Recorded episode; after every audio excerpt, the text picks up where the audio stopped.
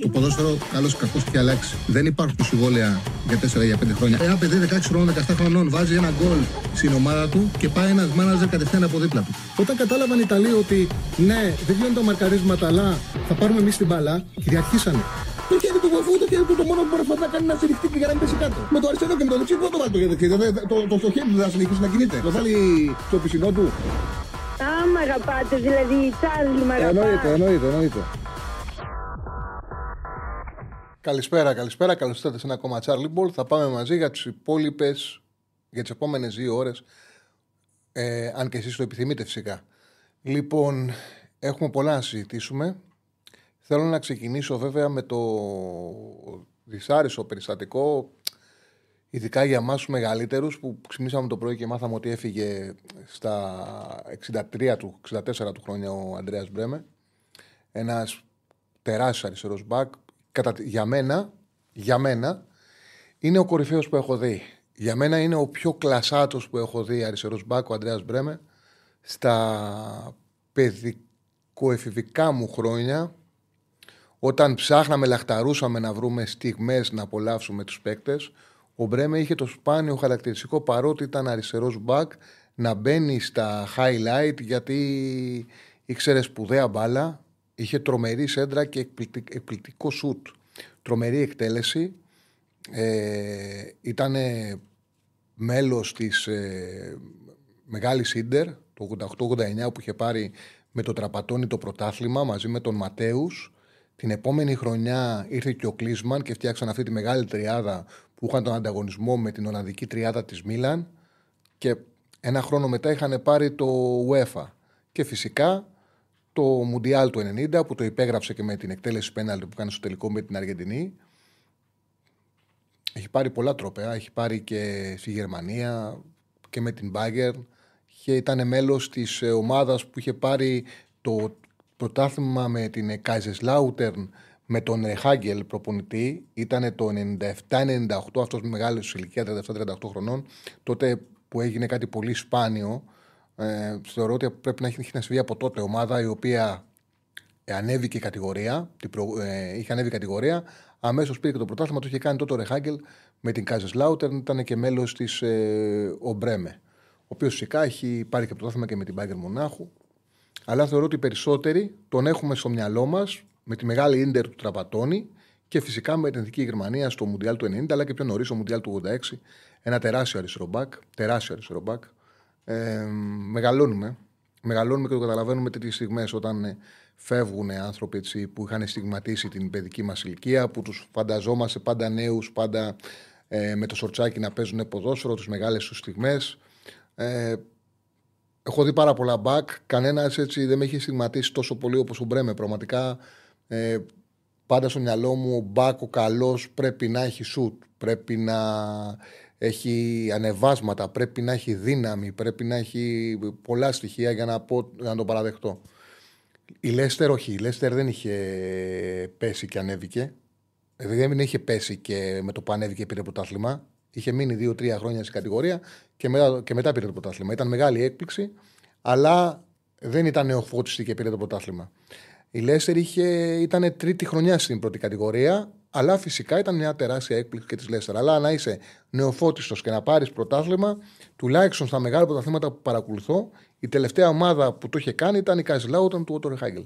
Βέβαια ήταν μεγάλο όνομα για την Γερμανία, για το γερμανικό πρωτάθλημα και τότε. Είχε πίσω της κάνει πολλά πράγματα, αλλά σε κάθε περίπτωση ήταν μια ομάδα που ήταν μια ομάδα η οποία ήταν νεοφώτιστη.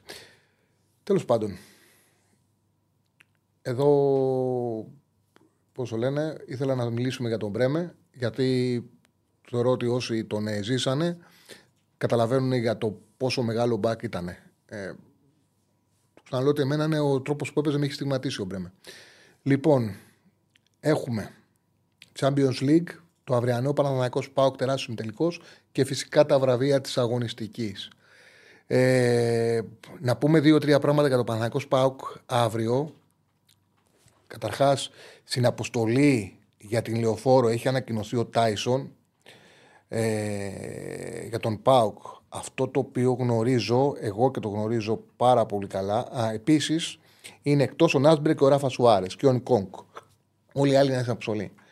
Αυτό που γνωρίζω είναι ότι και στον Πάο και στον Παναθηναϊκό πιστεύουν ότι ε, έχουν την ενημέρωση και από τους νομικούς συμβούλους ότι ε, θα είναι κανονικά ο Μπακασέτας και ο Τάισον αύριο.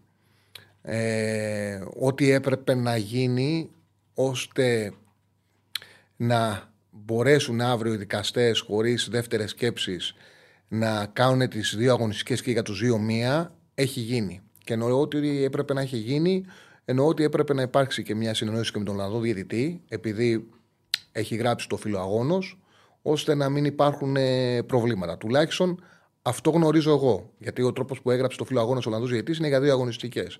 Τώρα όμως, επειδή δεν υπήρχε πραγματικό χτύπημα, αυτό είναι η αλήθεια, και επίσης επειδή και δεν είπα θα υπάρχει και παραπονούμενος, δηλαδή και η πλευρά του Παναγού και η πλευρά του ΠΑΟΚ ε, θέλουν ε, να γίνουν οι αγωνιστικές μία και να παίξουν οι παίκτες του. Οι παίκτες τους ε, φαίνεται ότι έχουν δρομολογηθεί οι καταστάσεις ώστε να παίξουν και οι δύο αύριο. Βέβαια το μάθουμε αύριο το πρωί με βεβαιότητα. Απλά λέω ότι τα πλάνα τους και ο Τερήμ και ο Λουτσέσκου τα κάνουν έχοντας ενημερωθεί ότι το πιο πιθανό να παίξουν, προπονούνται κανονικά και νομίζω ότι αύριο θα ξυπνήσουμε μαθαίνοντας ότι. Ο... Όχι θα ξυπνήσουμε γιατί μετά τις 10 θα βγει απόφαση.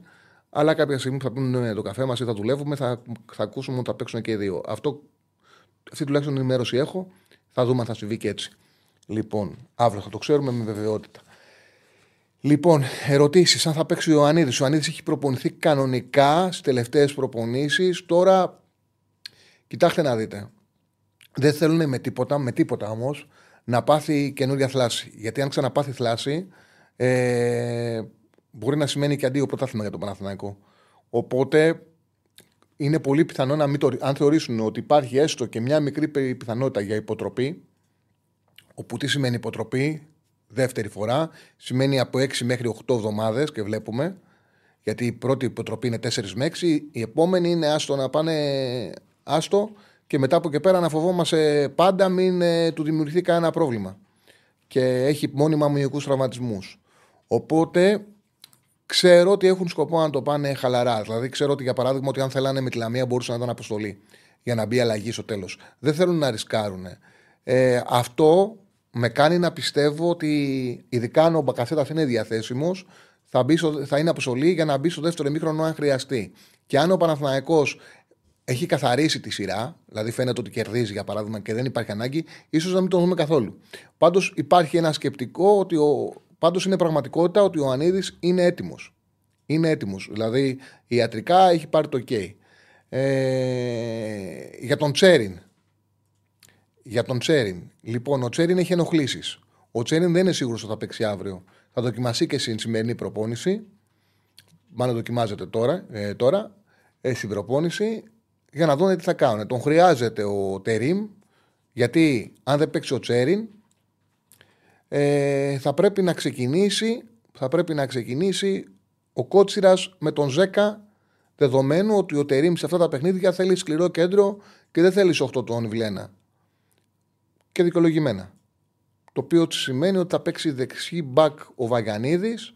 Οπότε εκεί θα έχουμε άλλη μια μάχη Βαγιανίδης Τάισον που μέχρι στιγμής ο Βαγιανίδης θα έχει πάει υπέροχα με πάρα πολλούς παίκτες, με πολλούς εξτρέμ, πολύ ψηλού ποιότητας. Ο Τάισον ίσως να είναι αυτός που τον βασανίζει περισσότερο.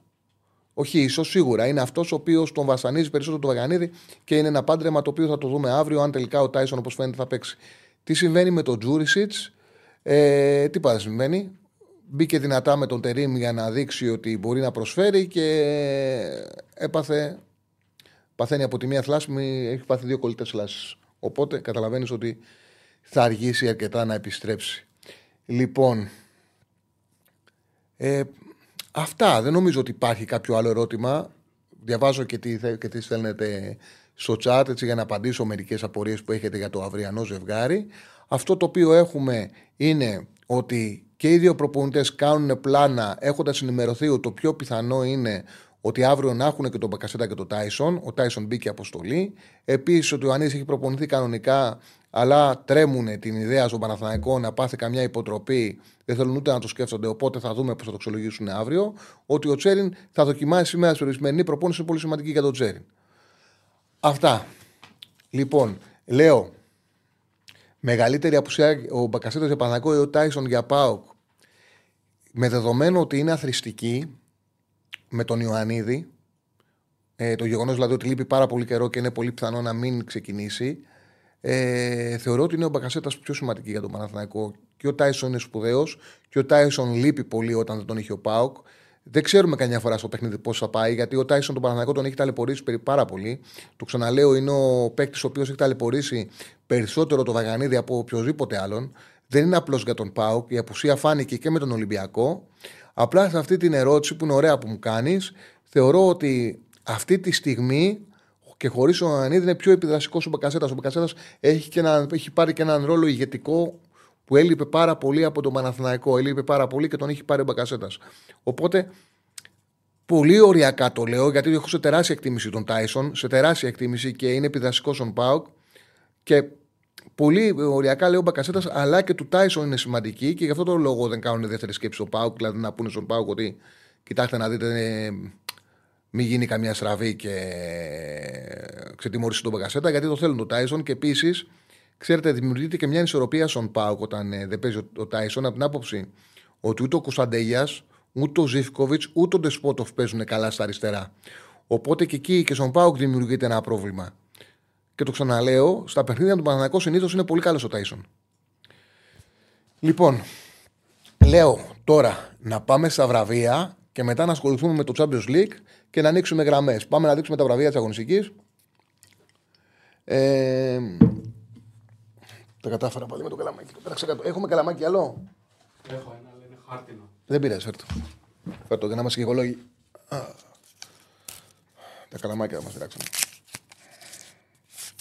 Λοιπόν, οικολογικό καλαμάκι.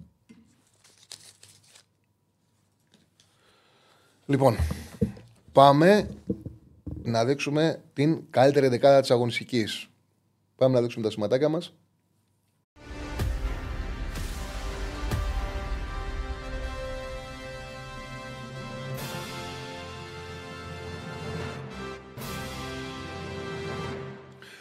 Λοιπόν, είμαστε μαζί με τον Στέφανο Συναδεινό.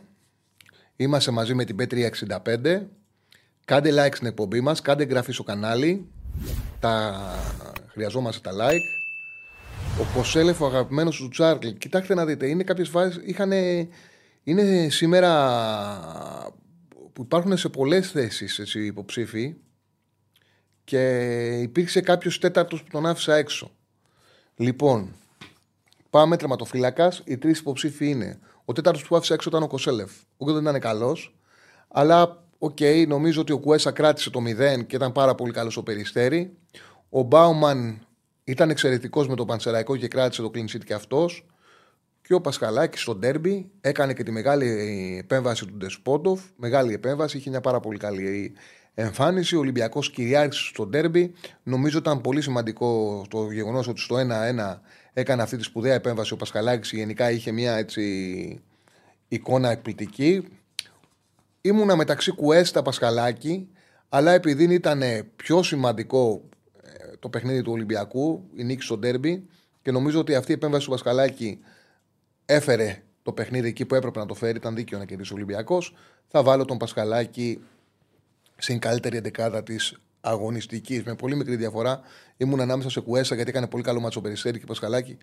Ε, έβαλα το Πασχαλάκη. Ναι, νομίζω ότι είναι πρώτη φορά ο Πασχαλάκης στην καλύτερη εντεκάδα της αγωνιστικής. Ε, αν θυμάμαι καλά, είναι πρώτη φορά. Βέβαια, να πω ότι αυτό το ξεκινήσαμε μετά την ε, πέμπτη, έκτη αγωνιστική την καλύτερη δεκάδα. Οπότε ίσως στο ξεκίνημα που κάποια στιγμή μπορεί να άξιζε να έχει αδικηθεί.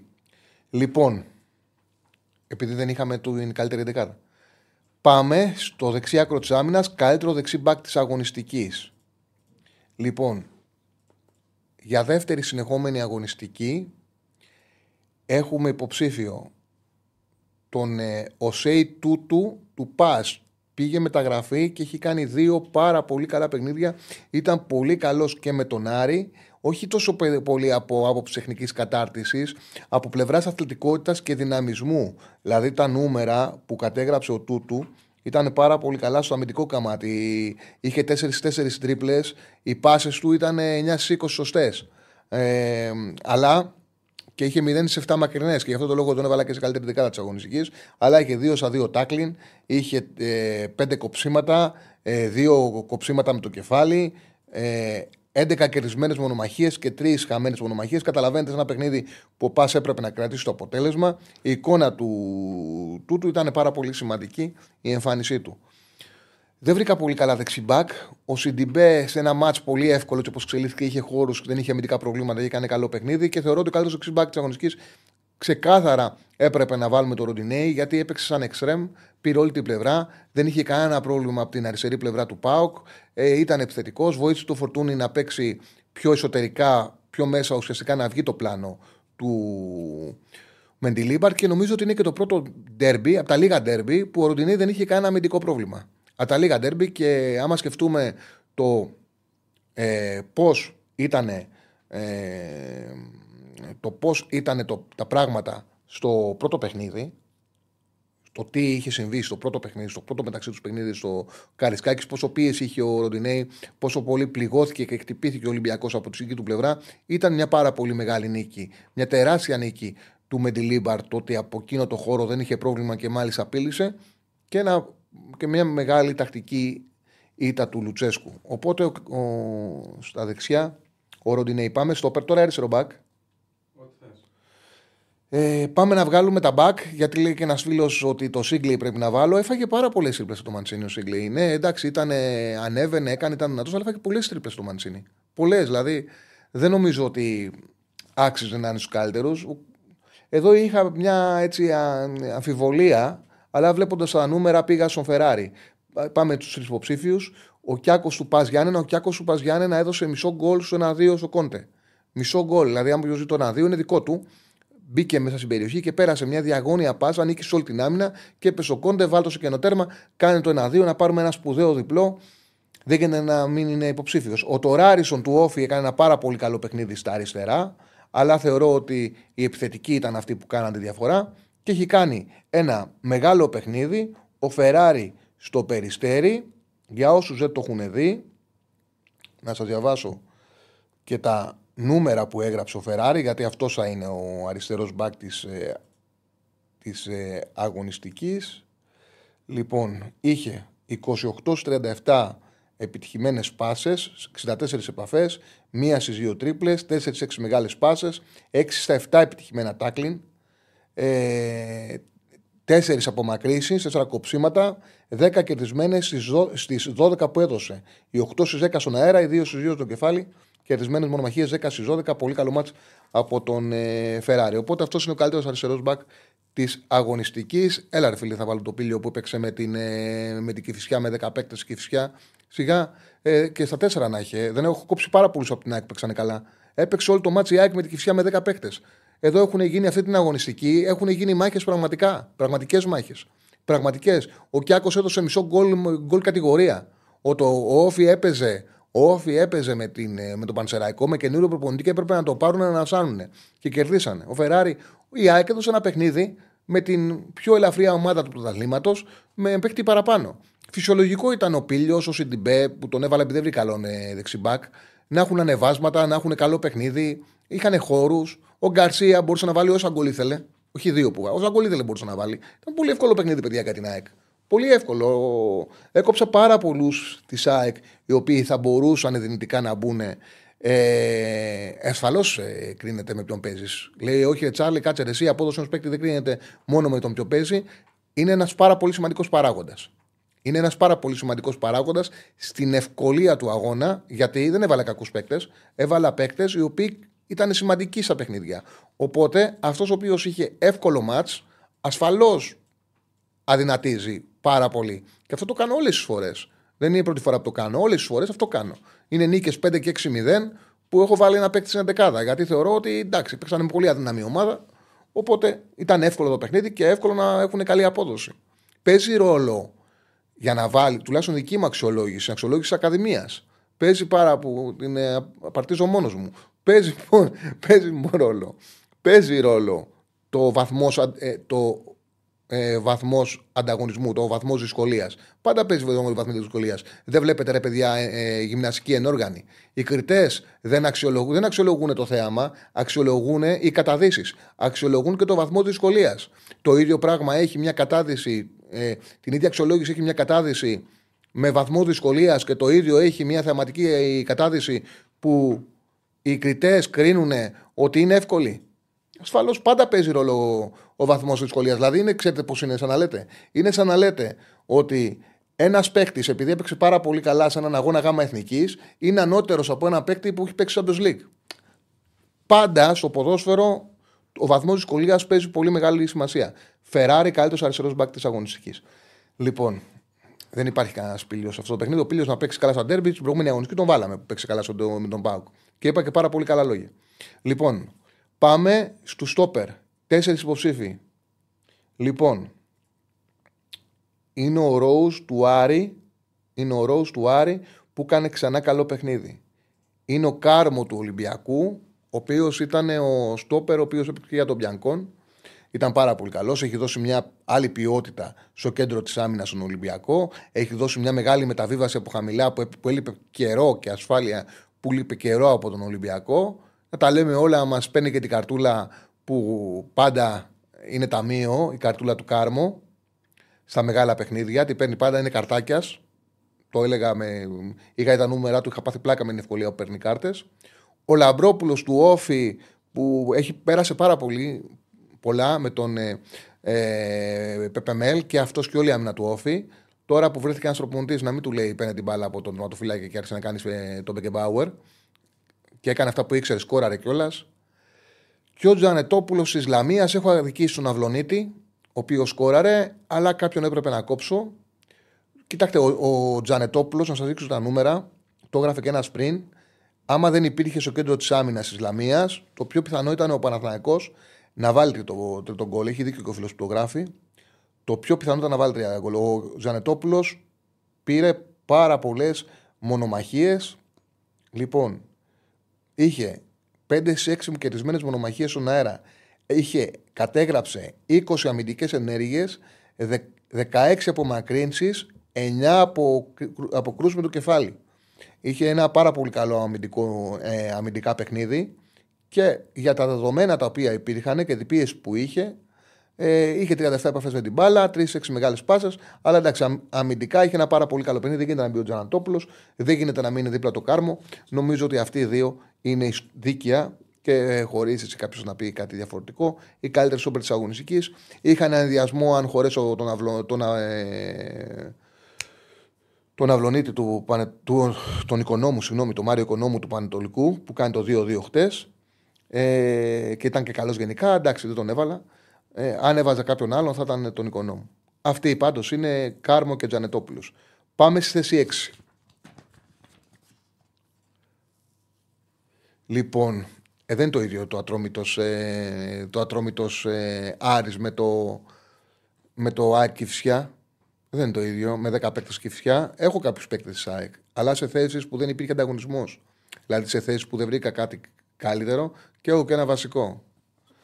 Λοιπόν, πάμε σε εσύ 6. Αλλά έκοψα κάποιου. Όταν υπήρχαν καλοί παίκτες οι οποίοι παίζανε ματσάρες, τους έκοψα τη ΣΑΕΚ. Τι να κάνω, του ΣΑΕΚ. Παίξαμε την Κυφσιά, με 10 παίκτες Κυφσιά. Σε εσύ 6.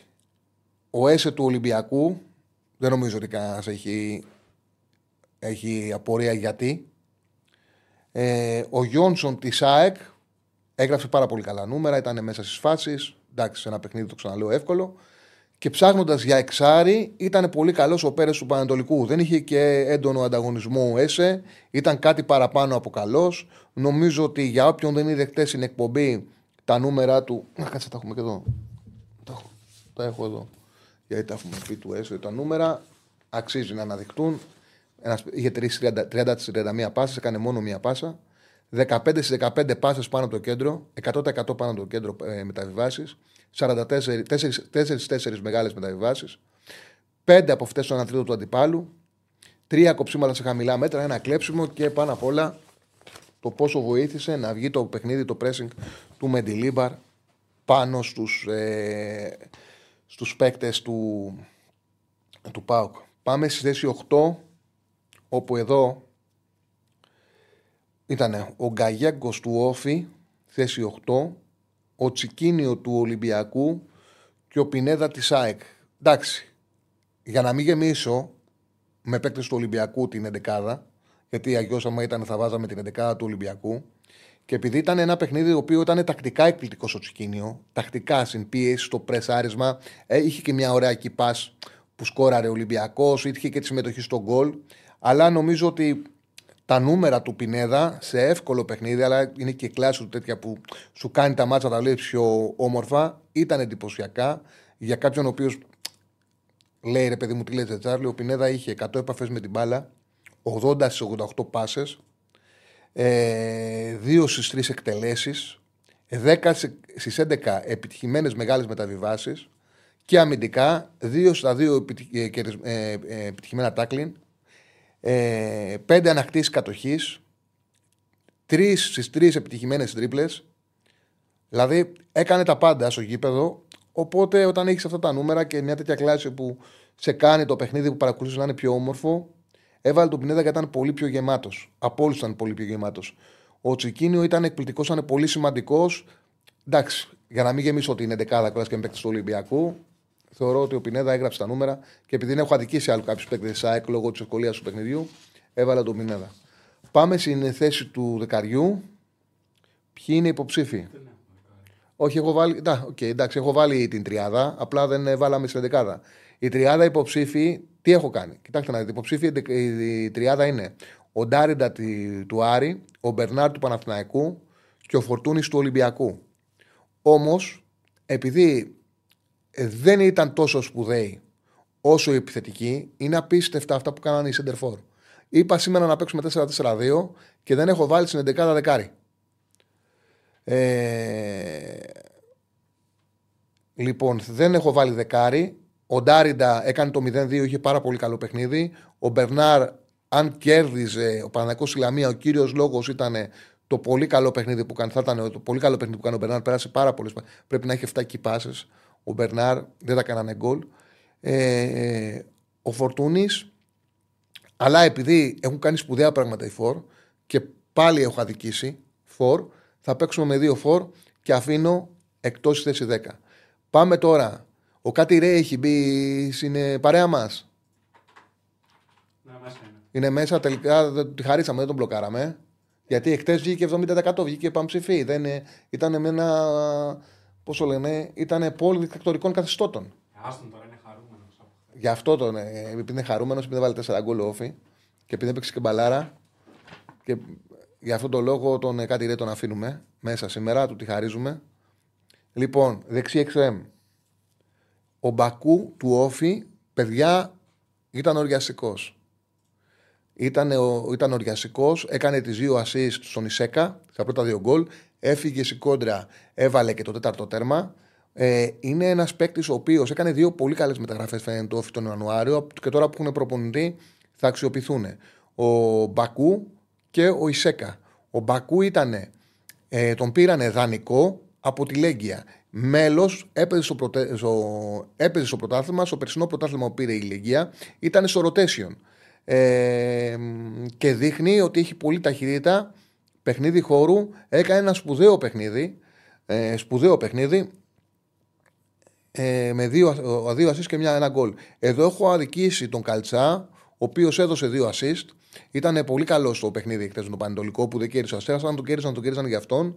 Αλλά και ο Τσιλούλη και ο Ελίασον ήταν πάρα πολύ καλοί, πολύ σημαντικοί. Ο Τσιλούλη νομίζω ότι είναι ένα από τα πρόσωπα της αγωνιστικής που υπέγραψαν την αγωνιστική με την γκολ ισοφάριση. Το Μπακού ήταν, ο Μπακού είναι ε, ο βασικός ε, δεξί εξτρέμ. Ήταν εκπληκτικό. Σφαίρα, όπως λέει ο φίλος. Ήταν εκπληκτικός τε ο Μπακού. Και πάμε στη θέση του αριστερού εξτρέμ. Τρεις υποψήφοι.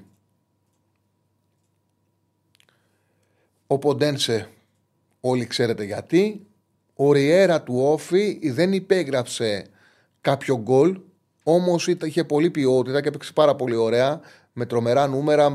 Ήταν ο δημιουργός από τα αριστερά. Και ο Ντίας μπαίνει δεύτερη συνεχόμενη εβδομάδα στους υποψήφιους. Πρώτο νομίζω ήταν δεκάδα. Δεν είναι αριστερός εξτρέμ. Παίζει 3-5-2 ο Πετράκης, αλλά είναι ο επιθετικός που κινείται από τα αριστερά. Είναι η κανονική του θέση ο αριστερό εξτρέμ και τον έχωσα εκεί, έβαλε γκολ. Οκ, ο Ποντένσε είναι στην δεκάδα της αγωνιστικής, δεν, υπάρχει και, ναι, δεν υπάρχει και σχόλιο. Ο ανταγωνισμός θα υπάρχει στον MVP πιο μετά. Και πάμε τώρα στην κορφή της επίθεσης, όπου εδώ ξέρω ότι οι Αγγλίδες θέλετε Λιβάη Γκαρσία, αλλά εδώ η Σέντερφορ δεν ήξερα ποιον να πρωτοκόψω. Και πείτε μου τώρα εσείς αν έχω άδικο. Ο Κόντε έβαλε δύο γκολ. Χαίρομαι να το βλέπω να γελάει. Αυτόν τον παίχτη που έχει περάσει σου πολλά, έχει περάσει δύο χιαστούς. Χαίρομαι να τον βλέπω να πανηγυρίζει, να χαίρεται το ποδόσφαιρο. Επέμενε ο άνθρωπος, μπήκε δύο, γύρισε στο Πας Γιάννενα. Είχε βάλει την πρώτη χρονιά, κάνει ο Πας Γιάννενα να διπλώσει τούμπα με δικό του γκολ και στο δεύτερο παιχνίδι παθαίνει χιαστό. Δουλεύει όλο τον χρόνο, επιστρέφει και το κλάμα που έριξε την πρώτη αγωνιστική, δηλαδή νομίζω ότι μας δηλώνει σε όλους που ξανά παθηχιαστό. Φέτος δεν κατάφερε να βρει διάρκεια και τώρα ανεβαίνει. Αυτός ο Κόντε που είδαμε στο βόλο μπορεί να βοηθήσει τον Πας να σώσει την κατηγορία με δύο δικά του γκολ. Εύκολα για την κλάση του, αλλά δύο γκολ έδωσε. Ε, έδωσε ένα πολύ σημαντικό, πώς λένε, έδωσε πολύ σημαντικό τύπο στην ομάδα. Ο Ισέκα, ο Ισέκα, παιδιά, είναι ένα, ε, έχει τρομερό βιογραφικό. Δεν είναι απλό το βιογραφικό του Ισέκα. Είναι 26 χρονών, τον οποίο εγώ το θυμάμαι στη Γαλλία. Έχει παίξει και στη Τουλούζ και στην Μέτς και είχε περάσει από τη Μαρσέη. Κοιτάξτε, η Μαρσέη ε, δεν ε, είχε παίξει κάποια μάτς σε 9 παιχνίδια σαν αλλαγή κυρίως. Αλλά τώρα μιλάμε για ένα παίκτη ο οποίος ε, έχει πάει στο ρόστερ της Άντερλεχτ. Έχει κάνει καριέρα στο Βέλγιο στη Ζούλτε Βάρεγκεμ. Ήταν βασικός του ε, μικρές ομάδες. Ε, και μετά έχει παίξει σαμπιονά κανονικά ε, σε ρόσερ 25 παιχνίδια, 26 παιχνίδια και σε Τουλούζ και στην Μέτ. Πήγε Championship, κατάφερε και τον έχει κάνει. Ο Μπακού είναι με δανεισμό μέχρι το καλοκαίρι. Ο Ισέκα έχει, τον είχε αποκτήσει ο Όφη. Είναι πολύ καλή αγορά, πολύ καλή μεταγραφή και φάνηκε ότι θα τους βοηθήσει ε, με το ξεπέταγμά του, το, η ταχύτητά του, τα δύο γκολ που έβαλε, πολύ σημαντικός. Δεν μπορεί παιδιά να μπει ο Καρλίτος που έκανε την άμυνα του Παναθηνακού Γιωγιώ την έκανε. Τους πέρασε όλους, τους πήγε, πήρε ένα πόντο χρυσάφι για, την, ε, χρυσάφι για τη Λαμία. Δεν μπορεί να μπει και να μπει ο Ελκαμπή που κέρδισε την Κυφσιά με 10 παίκτες. Που μπορούσε να βάλει και 4 γκολ ο Γκαρσία. Είχε φάσει για να βάλει και 4. Ήταν εύκολο το παιχνίδι του Λιβάη. Και φυσικά ο Ελκαμπή, ο οποίος όμως ήρθε τον πάγκο, έκανε τη δουλειά, έβαλε δύο γκολ. Είχε δίκιο ο Κώστας που είπε. Είχε δίκιο ο Κώστας που είπε ε, στις προάλλες ότι να βάλουμε και ένα βραβείο για την καλύτερη αλλαγή. Θα είναι ωραίο. Πιστεύω θα το κάνουμε του χρόνου. Όχι πιστεύω. Θα το κάνουμε του χρόνου. Ε, να βάλουμε άλλο ένα βραβείο, άλλη μια έτσι, λίστα και να βάζουμε την καλύτερη αλλαγή. Στην καλύτερη αλλαγή θα ήταν υποψήφοι ο Ελκαμπή και ο Τόσιτς. Που αυτό που έκανε ο Βόκολος ο Μαναθναϊκό ήταν απίστευτο. Λες και είχε ήταν ο Τόσιτς ο Ζινεντίν Τζιντάν με το που κερδίζει κόρνερο η Λαμία, τον πιάνει από το χέρι, τρέχει και τον βάζει κατευθείαν μέσα. Λες και είχε τον Ζιντάν να εκτελεί κόρνερ. Κάνει το κόρνερ ο Τόσιτς, βγάζει άμυνα του Παναθηναϊκού και στη σέντρα κάνει μια σέντρα απίθανη και γίνεται το 2-2. Λοιπόν, τρομερή αλλαγή του Βόκολου. Αυτή του βγήκε. Του βγήκε γιατί ήταν έτσι. Με το που είδε το κόρνερ κατευθείαν βιάστηκε να τον βάλει. Λοιπόν, ε, Κόντε Ισέκα το επιθετικό δίδυμο της ε, αγωνιστικής. Βάλανε και δύο από δύο γκολ σε πολύ σημαντικά παιχνίδια για την ομάδα τους. Οπότε η δεκάδα της αγωνιστικής είναι η εξής, να τη δείξουμε κιόλας. Πασχαλάκης, κάτω τα δοκάρια, Ροντινέη Φεράρι, Τζανετόπουλος Κάρμο, Έσε Πινέδα, Μπακού Ποντένσε, Ισέκα Κόντε. Οπότε έχουμε από τον Ολυμπιακό ε, 1, 2, 3, πέντε παίκτες από τον Ολυμπιακό που βάλει τέσσερα σιτούμπα, αν πιστεύω ότι έπρεπε να μείνει ο Ντίκο, ε, θα σου έλεγα ναι, αλλά ήρθε σπουδαίος ο επιθετικός και έχει και το Φελίπε. Νομίζω ότι είναι οκ okay η κορφή της επίθεσης. Ε, ο Ελκαμπή Τσάρλι δι με τον Πάουκ 2 έγραψε. Ναι, συμφωνώ, δεν διαφωνώ. Αλλά και ο Ισέκα έβαλε 2 και ο Κόντε έβαλε 2 και ο Ελκαμπή ήρθε το πάγκο, τα έβαλε στο χώρο, απλά εκτέλεσε. Οπότε, γι αυτό, επειδή έχω βάλει και 5 του Ολυμπιακού, θεωρώ ότι πιο δίκιο να βάλει το Κόντε και τον Ισέκα. Δηλαδή, ο, εντάξει, ο Ελκαμπή αλλαγή μπήκε. Κουρασμένο βρήκε τον Πάουξ, ο χώρο έβαλε δύο γκολ. Σημαντικό που τα βάλε, αυτή, γι' αυτό πληρώνεται. Ο, ο λόγος που έβαλα παιδιά τέσσερις striker υποψήφιους και έπαιξα και βάλα δύο επιθετικούς είναι το ότι είδαμε πολλά πράγματα από τους φόρ. Πολλά πράγματα από τους φόρ αυτήν την αγωνιστική. Είναι και ο Γκαρσία που είναι εκτός που βάλε δύο γκολ και έκανε πολύ καλό παιχνίδι, ο Λιβάη. Ε, και ο του Αστέρα Τρίπολης που σκόραρε κατσού για καλό παιχνίδι. Λοιπόν, MVP. MVP, υποψήφι είναι. Ο Σήμα. Σήμα.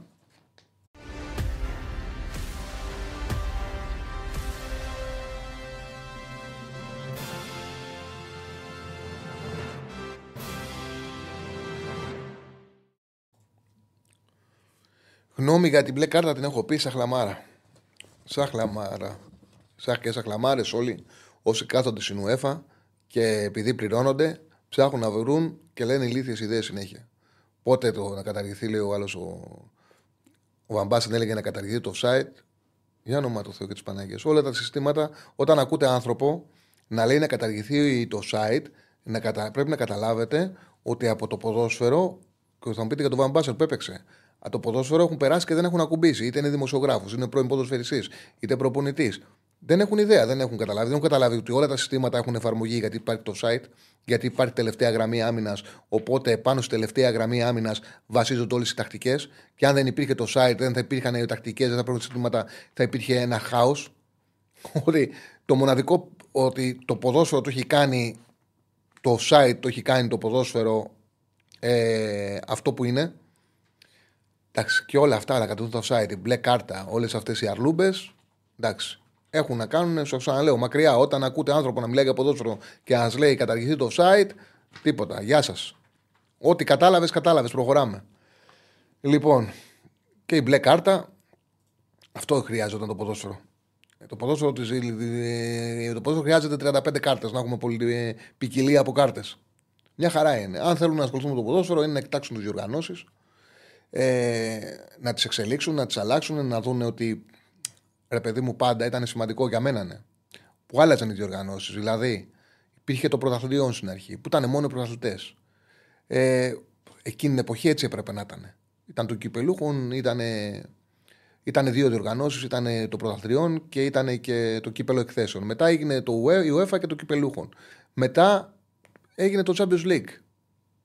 Το Champions League, το οποίο ε, μετέχανε περισσότερες μεγάλες ομάδες. Αυτό ήταν πάρα πολύ σημαντικό. Ήτανε, έγιναν δύο οι ευρωπαϊκές διοργανώσεις, ήταν το Europa. Δίνεται τώρα μια ευκαιρία σε μικρότερες ομάδες με το conference. Θεωρώ ότι ε, κάπου πάντα πρέπει να είναι ε, την αιγίδα της UEFA. Πάντα πρέπει ε, να παίζουν ρόλο τα πρωταθλήματα ε, των χωρών. Όμως κάπου θεωρώ ότι θα πρέπει να αξιοποιηθούν και άλλες αγορές. Να βρεθεί ένας τρόπος, όπως λένε τώρα, ότι μπορεί να γίνει παγκόσμιος συλλόγων αλλά επίσης και το καλεντάρι. Είναι πολύ ασφιχτικό. Σοβαρό παγκοσμίο κύπελο συλλόγων. Κανονικό λένε ότι μπορεί να γίνεται κάθε 4 χρόνια, με αρχή το 26. Θα είναι κάτι σημαντικό να δούμε πώς θα γίνει αυτό και αν θα γίνει. Ε, νομίζω το ποδόσφαιρο χρειάζεται να κοιτάξουν τις διοργανώσεις και το καλεντάρι.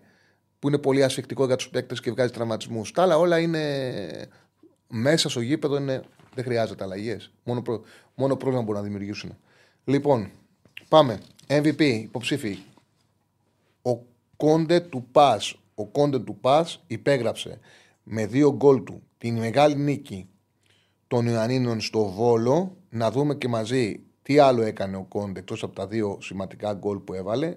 Είχε πέντε εκτελέσεις, 14-24 πάσες, 3 4 σουτ που βρήκανε on target, 37 ε, επαφές με την μπάλα, 7 επαφές στην αντίπαλη περιοχή, Τρεις στις τρεις επιτυχημένες τρίπλες. Μεγάλο παιχνίδι του Κόντε. Μπράβο του. 9 στις 13 κερδισμένες μονομαχίες. Μπράβο στο Κόντε. Πραγματικά σπουδαίο. Σπουδαίο να βλέπω αυτό το παίχτη καλά. Μπορεί να, δώσει, να καταφέρει, άμα είναι υγιής, να σώσει και τον Πας και του αξίζει κιόλας. Λοιπόν, Ποντένσε. Το Ποντένσε κάποτε εδώ τα έχω. Μην ψάχνω στον υπολογιστή. Πού τα έχω βάλει. Ποντένσε, να Ποντένσε. 48 επαφές με την μπάλα, ένα γκολ, μία assist και την γκολ, γκολάρα. 21 σε 28 πάσες, 2 key πάσες, 7 επαφές στην περιοχή του αντιπάλου, 5 πάσες στον αντίθετο του αντιπάλου και ένα γκολ το οποίο ήταν πραγματικά αριστούργημα. Και πάμε και στον ε, Ισέκα. Ισέκα του Όφη. Ε, εντάξει, και αυτός υπέγραψε την ε, νίκη τη χτεσινή. Έβαλε το πρώτο και το δεύτερο γκολ. Το χρειαζόταν αυτό, χρειαζόταν μια τέτοια εμφάνιση. Νομίζω ότι ήταν ήτανε το τέταρτο του παιχνίδι. Ναι. Χρειαζόταν μια τέτοια εμφάνιση. Ο Όφη από τον επιθετικό του και να δείξει ότι μπορεί να αντικαταστήσει και εύκολα τον Τίκο. Έτσι. Ήταν πολύ σημαντικό. Δύο γκολ η ΣΕΚΑ.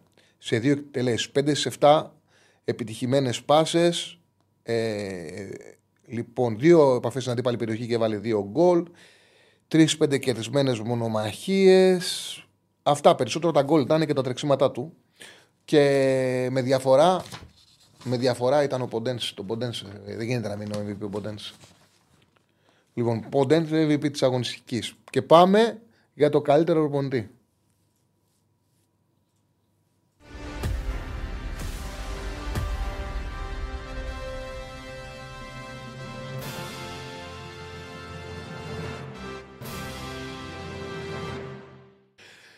Λοιπόν, ωραίος ο Ευάγγελο. Να μεγαλώσουν τα τέρματα λέει, να μπαίνουν πιο πολλά γκολ και να σταματήσουν τα 0-0-0. Εγώ λέω να μην κρίνουν και την μπάλα. Να το κάνουν μπαλάκι για να είναι πιο εύκολο το γκολ.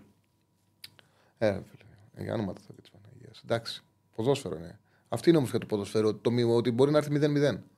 Και το στόχος, αυτό που πρέπει να καταλάβετε, το ποδόσφαιρο είναι το πιο ομόρφο άθλημα, το πιο ελκυστικό θέμα για ποιο λόγο. Γιατί ε, ε, επιτυχάνεται πιο δύσκολα στόχος από όλα τα αθλήματα δεν υπάρχει κανένας λόγος να ψάχνουμε να μπαίνουν περισσότερα γκολ στο ποδόσφαιρο.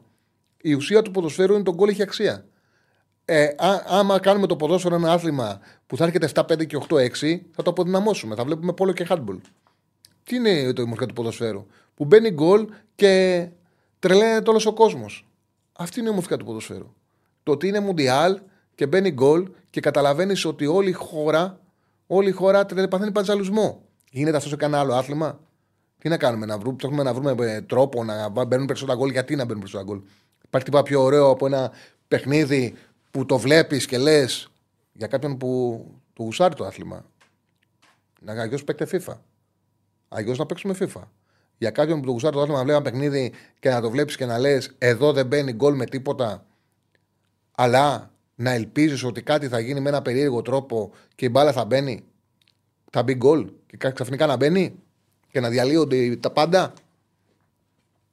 Να μπαίνει γκολ και να, λένε, να βλέπεις μια πόλη στην Νάπολη και να βλέπεις μια πόλη να διαλύεται. Αυτό είναι το ποδόσφαιρο. Τι είναι το ποδόσφαιρο.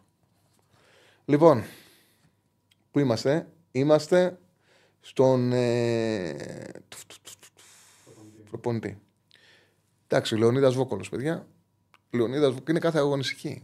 Είναι κάθε αγωνιστική. Δεν γίνεται να μην είναι. Και όταν δεν το δίνω, που δεν θα το δώσω σήμερα, στεναχωριέμαι γιατί λέω.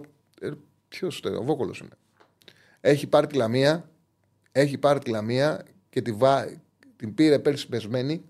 Υποβιβασμένη την πήρε. Το λέω κάθε φορά. Ντρεπόταν να πει ότι πάμε για σωτηρία. Δεν το είπε. Στην πρώτη του δήλωση. Είπε ότι να κάνουμε μια ομάδα, να παλέσουμε, να δώσουμε μάχη. Ήταν πεσμένη η ομάδα. Δεν βάζει με τίποτα. Και έχει φτιάξει το που έχει φτιάξει. Και φυσικά έχει παίξει πολύ μεγάλο ρόλο ο καλύτερος. Ο καλύτερος αυτή τη στιγμή σε γκολ και assist είναι πρώτος στο πρωτάθλημα. Απίστευτος. Παίζοντας η Λαμία. Παίζοντας η Λαμία. Κάτσε να σου πω και το νούμερο. Θα κάνουμε με. Γιατί τελειώνει το πρωτάθλημα, μην νομίζετε. Έχει εμβόλυμη την επόμενη. Σε 10 μέρες τελειώνει η κανονική περίοδο. Θα κάνουμε και μια ανάλυση του πρωταθλήματος που νομίζω θα σα αρέσει πάρα πολύ. Είναι πρώτος σε γκολ και με 15 ο Καρλίτος και ο Ντεσπόντοφ. Ο Καρλίτος σου κάνει αυτό στη Λαμία, απίθανο. Μεντιλίμπαρ του Ολυμπιακού επειδή βάζω τρεις πάντα, αδίκω τον Δέλα, αλλά επειδή είναι πρεμιέρα του, θα μου πείτε και του Μεντελίμπαρο. Ο Μεντελίμπαρο όμως είναι ολοδικό του, ρε παιδιά. Τακτική του, εγκλώβησε τον Μεϊτέ, τους ε, διέλυσε την ε, αρχική ανάπτυξη, ευνηδίασε του Λουτσέσκου και πήγε στην Τούμπα έχοντας φάει 4 ο Ολυμπιακός του Καρισκάκης και κέρδισε 4-1. Είναι όλο δικό του, δεν μπορούσε να μην μπει, δεν μπορούσε και να μην είναι ο προπονητής αγωνιστικής. Ήμουνα μεταξύ γιατί το Μάτζιο και Δέλα, αλλά επειδή αυτό που κάνει ρε παιδί μου Μάτζι Σονάρη, το ότι πάει στις έδρες που, που είναι δύσκολες και κρατάει το 0 και βρίσκει τρόπο να τα παίρνει τα μάτς χωρίς να παίζει και ιδιαίτερα καλά ο Άρης. Δηλαδή δεν βλέπεις τον Άρη και εντυπωσιάζεσαι. Όμως πηγαίνει εκεί και έχει και το στάνταρ του είναι κρατάει το 0.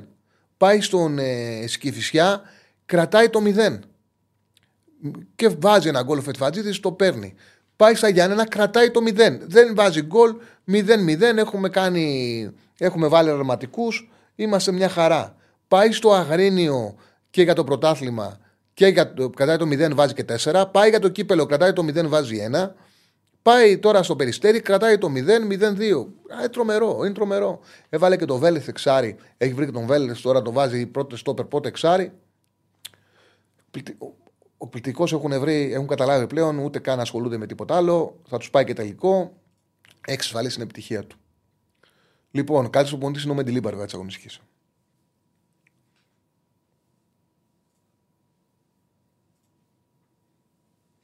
Λοιπόν, Χρυσό Βατόμουρο.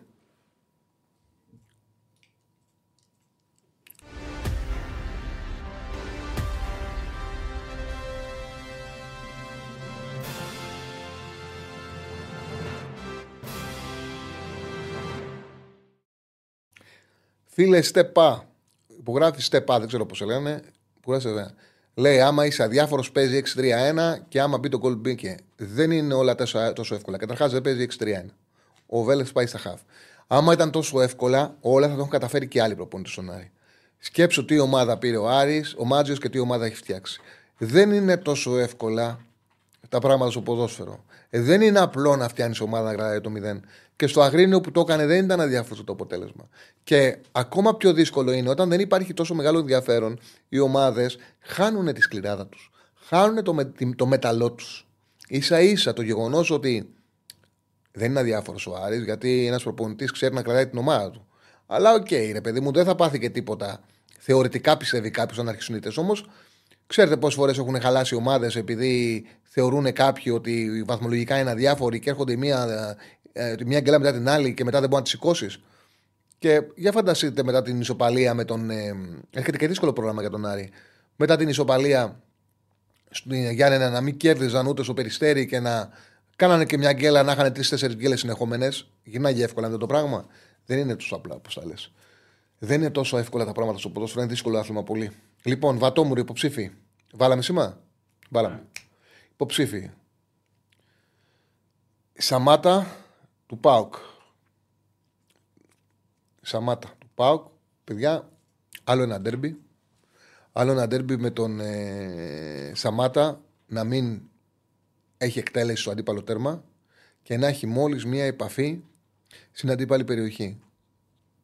Είναι ένας, πλέον αρχίζουν οι φίλοι του Πάουκ να πιστεύουν και έχουν και δίκιο ε, το συζητάγαμε τον Ιανουάριο που έλεγα πρέπει να αποδεχτούν το λάθος, να πιστεύουν το, το γεγονός ότι δεν πήραν Σέντερφορ το καλοκαίρι, τον Ιανουάριο, μπορεί να τους στοιχήσει το πρωτάθλημα και δεν είναι απίθανο αυτό να συμβεί.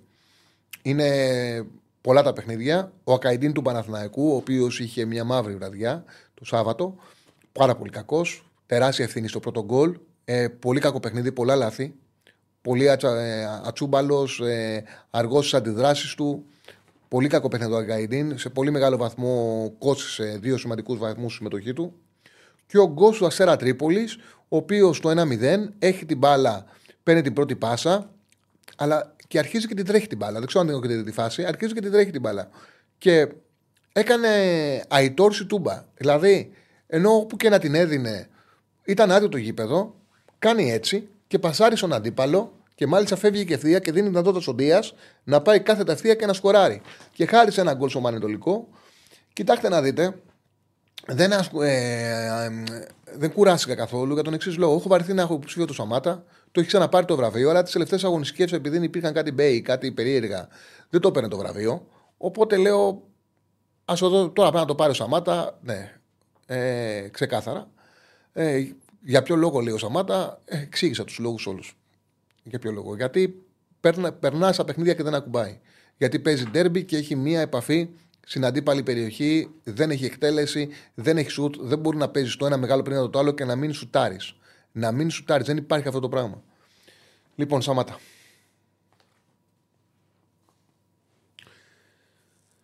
Λοιπόν, τα βγάλαμε και τα βραβεία μας. Αλλά έχω ακόμα αρκετά. και έχουμε πάει και 55. Λοιπόν, ε, πάμε. Ανοίγω και την Πέτρια 65. Ανοίγω την Πέτρια 65 και πάμε να δούμε, μιλήσουμε λίγο για τα δύο παιχνίδια της Champions League και μετά στη συνέχεια θα ανοίξουμε τις γραμμές μας. Λοιπόν, Ίντερ Ατλέτικο Μαδρέτης. Λοιπόν, έχουμε. Η Ίντερ έχει το εξής πρόβλημα, το μικρό τραυματισμό του Ατσέρμπι και είναι εξωτλήσει ο Κουαρδάδο. Είναι πολύ σημαντικό για μένα για την Ίντερ το γεγονός ότι έχει καθαρίσει το πρωτάθλημα. Δηλαδή, ο στόχος ο μεγάλος τη Σίντερ φέτος ήταν μετά από δύο χρόνια που δεν κατέξε το πρωτάθλημα και πήρε και κύπελο και Super Cup ο Ινζάκη, να πάρει ο Ινζάκη το πρωτάθλημα. Ο Ινζάκη δεν θα ήταν προπονητής η Ντερ επειδή πέρυσι έχασε το πρωτάθλημα εύκολα από την Νάπολη, αν δεν, δεν κατάφερνε να φτάσει τελικό Champions League. Μάλιστα στη σειρά με την Μπενφίκα, αν είχε αποκλειστεί θα τον, απολου, θα τον απέλυαν. Ήταν τεράστια αποτυχία κατά την Ιντερ. Σε αυτήν πήρε το πρωτάθλημα με τον Κόντε, σε αυτή την τριετία ε, που η Γιουβέντους δεν έχει τα σκύπτρα στην Ιταλία, το γεγονός ότι η Ιντερ πήρε μόνο ένα πρωτάθλημα. Ήταν μεγάλη αποτυχία και σίγουρα ήταν αποτυχία του Ιντζάκη που στα δύο του χρόνια έχασε ένα πρωτάθλημα τη Μίλαν, όντως πολύ καλύτερη Ιντερ σαν ομάδα. Και το δεύτερο την Νάπολη, που εντάξει, η Νάπολη έκανε μια εξαιρετική χρονιά πέρα από τις δυνατότητές της. Και γι' αυτό το λόγο είχαν βάλει φέτος σαν απόλυτο στόχο την κατάκτηση του πρωταθλήματος. Αυτό όμως το έχει επιτύχει ήδη η Ιντερ. Και πώς το πέτυχε, το πέτυχε κερδίζοντας όλα τα παιχνίδια. Όλα τα παιχνίδια με τις ομάδες που διεκδικούν Ευρώπη. Το μοναδικό που δεν έχει κερδίσει σε αγώνες με Λάτσιο, Φιωρεντίνα, ε, Ρώμα, Αταλάντα, Μίλαν, Γιουβέντους, το μοναδικό που δεν έχει πάρει είναι το εκτός με τη Γιουβέντους που το φέρει ένα-ένα. Όλα τα άλλα μέσα έξω το έχει πάρει η Ιντερ. Και είναι πλέον στο συν 9 και με ένα μάτσο λιγότερο. Κάνει ε, παρέλαση. Πολύ καλή αμυντική λειτουργία. Η πιθανή εντεκάδα είναι Ζόμερ, Τριάδα, Παβάρ, Ντεφράι, Μπαστόνι. Κάνει τρομερό πρωτάθλημα ο Μπαστόνι σαν αριστερός στόπερ. Πολύ καλό πρωτάθλημα. Νταρμιάνι Ντάφρι στη μια πλευρά. Τη Μάρκο στην απέναντι. Μπαρέλα Τσαλχάνο Γκλουμικηταριάν, η τριάδα στο κέντρο. Μαρτίνες Τουράμ. Επειδή παίζει πολλά χρόνια η 3-5-2, νομίζω ότι η μεταγραφή του Τουράμ έχει παίξει πάρα πολύ σημαντικό ρόλο. Η μεταγραφή του Τουράμ και έχουν μάθει τη τακτική καλύτερα από κάθε άλλη χρονιά. Δηλαδή, θεωρώ ότι παίζεται πλέον αυτοματοποιημένα και έχουν πολύ καλή αμυντική λειτουργία. Λοιπόν, σας περνάει τις κάρτες ο Στέφανος. Μετά η ντερ έχει 6-2-0 ε, αίτητο εντός έδρα του Champions League. 11 στα 14 τελευταία Champions League είναι under 2,5. 10-12-5 το εντό έδρα δεκόρ με Ισπανικές ομάδες. Και ε, στο Champions League έχει πετύχει 7 από τα 8 γκολ στο Β' ημίχρονο. 5 στα 6 τελευταία επίσημα no γκολ. Λοιπόν, πάμε σε Ατλέτικο Μαδρίτης, όπου έχει γυρίσει στις προπονήσεις ο Μωράτα. Έχει μπει αποστολή ο Μωράτα. Λογικά θα μπει στο 60-65 αντί για του Γιορέντε, που θα παίξει δίπλα στον Γκρισμάν. Ε, έχει μπει στην αποστολή και ο Παουλίστα που πήραν τη Βαλένθια, ο οποίος είχε ένα τραυματισμό. Είναι εκτός ο Σπιλικουέτα και ο Λεμάρ. Εδώ θέλω να πω ότι ο, ο, Σιμεώνε ή ξεκαθάρισε ότι θα παίξει ο Γκρισμάν. Δεν τον είχε βάλει το Σάββατο Μιλάς Πάλμας και του είχε ψιλογκρινιάξει ο Γκρισμάν, αλλά είπε ότι θέλει να είναι φρέσκο σήμερα. Οπότε είναι σίγουρο ένας από τους ε, επιθετικούς είναι ο Γκρισμάν.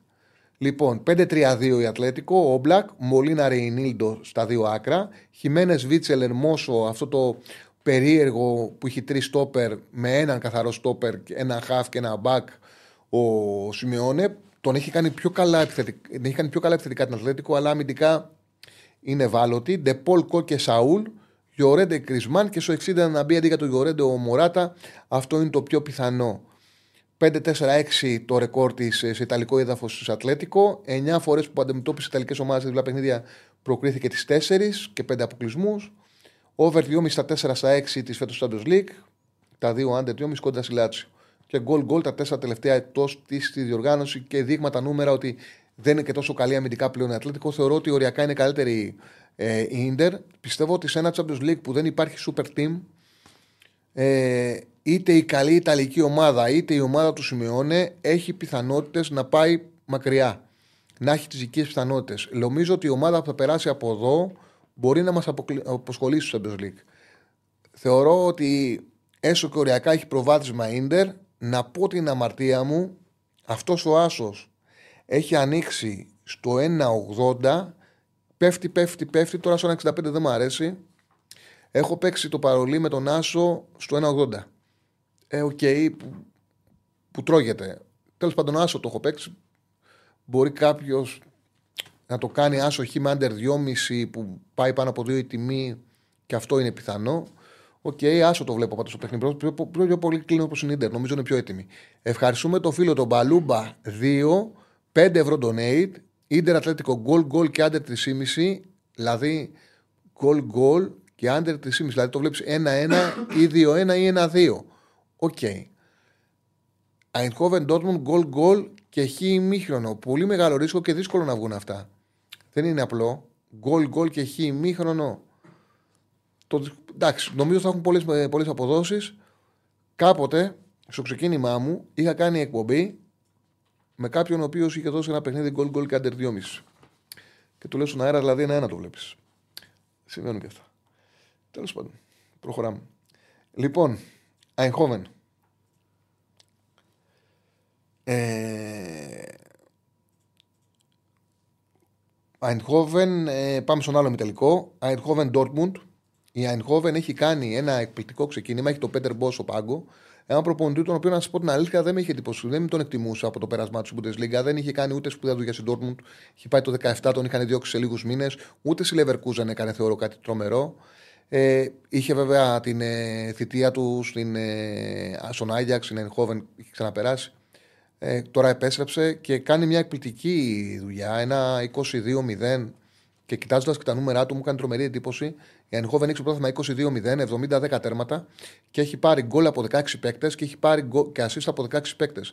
Φέρνει σε πολύ μεγάλη, με πολύ μεγάλη άνεση τον De Jong σε θέση εκτέλεσης. Ε, έχει σπουδαία ανάπτυξη από τα άκρα και από τον Τέζε και από τον Λοθάνο, το Μεξικάνο που επέστρεψε την Νάπολη. Και κάνει πραγματικά μια εκπληκτική, εκπληκτική χρονιά. Σε σχέση με τα τελευταία ευρωπαϊκά μάτια επιστρέφουν ο, ο Λοθάνο και ο Μπάκο Τέζε. Ε, παραμένει εκτός, λέει, ο Εξτρέμο Λάγκ και αφίβολο ο Τιλ. Ο Τιλ δεν αποκλείεται να προλάβει να παίξει. Αναμένεται να προλάβει. Είναι εδώ. Περιμένετε, παιδιά, να βρω τα άλλα. Να το δω. Ε, λοιπόν, εδώ είναι Dortmund που είναι εγχώριο.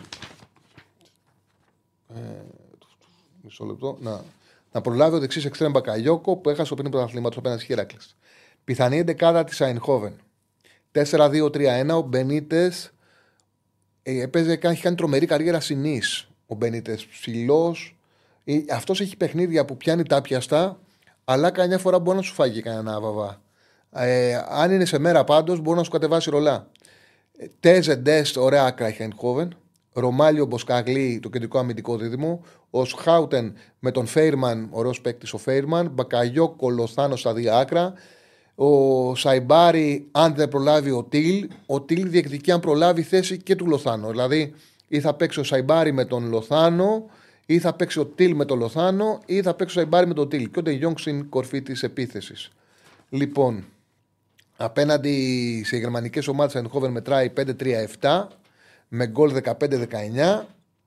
Η Ντόρμουν εναντίον σε Ολλανδικές ομάδες εκτός έδρας έχει δύο νίκες, μία ισοπαλία και τρεις ήττες με γκολ 10-11. 8 γκολ σκόρ αριθμάσει στο Μίλον Εντχόβεν, τα 4 συμπλέγουν με 80-90, μάλιστα. Ε, εγώ το βλέπω το παιχνίδι, βλέπω να έχουμε μια ωραία σειρά. Εντός έδρασε το ελληνικό πρωτάθλημα ε, μετράει 4 under 2,5 και 7 over 2,5, ενώ έχει 4 γκολ γκολ και 7 no goal. Από το 75 και έκτοτε κάθε χρόνο παίζει η Ευρώπη. Πέρσι στους ομίλους του Europa League αποκλείστηκε από την Ανοκάου του Σεβίλη που της έκανε ζημιά τώρα στους ομίλους η Eindhoven. Γκολ, γκολ και over 2,5 τα 6 από τα 10 φετινά του Champions League. Λοιπόν, εγώ βλέπω ένα ζευγάρι πάντως που θα σκοράρουν και οι δύο και θα μας προσφέρει πάρα πολύ θέαμα. Πάρα πολύ θέαμα πιστεύω θα μας προσφέρει το Eindhoven Dortmund. Λοιπόν, εσκοράρει και σε 22 παιχνίδια φετινά η Eindhoven. Και πάμε στην Dortmund Νέα πρόσωπα στη λίστα είναι ο Γκίτενς, ο Σάντσο και ο Μάτσεν. Ο Σάντσο που επέστρεψε και ο Μάτσεν που αποκτήθηκε. Ε, προστατεύτηκε ο Μάλεν για να είναι έτοιμος. Ε, επιστρέφει και στην ομάδα, έτσι, στην ομάδα που έπαιζε ο Μάλεν. Νοκάουτ ο Άλε, ο Ενμέτσα και ο Αντεγέμι.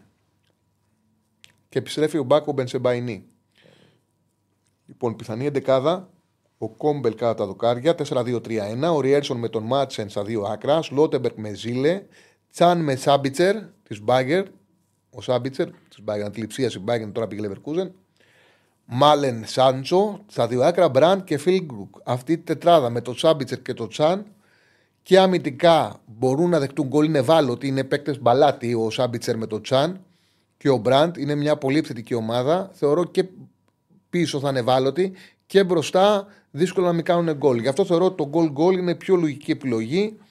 Το γκολ γκολ δίνεται στο 1, τώρα δίνεται το γκολ γκολ στο 1,50. Παραμένει στο 1,50.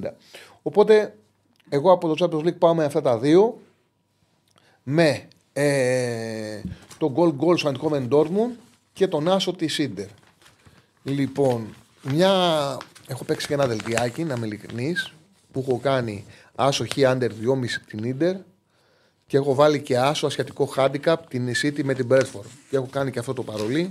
Δηλαδή να καλύψω το ενδεχόμενο το οποίο είναι πολύ πιθανό να έρθει η Ίντερ 0-0, 1-1, 0-1, 1 Δηλαδή, άσο, δηλαδή να μην μπουν πολλά γκολ που δεν πιστεύω θα μπουν. Δηλαδή, εγώ το μάτσο βλέπω σε 1-2-0.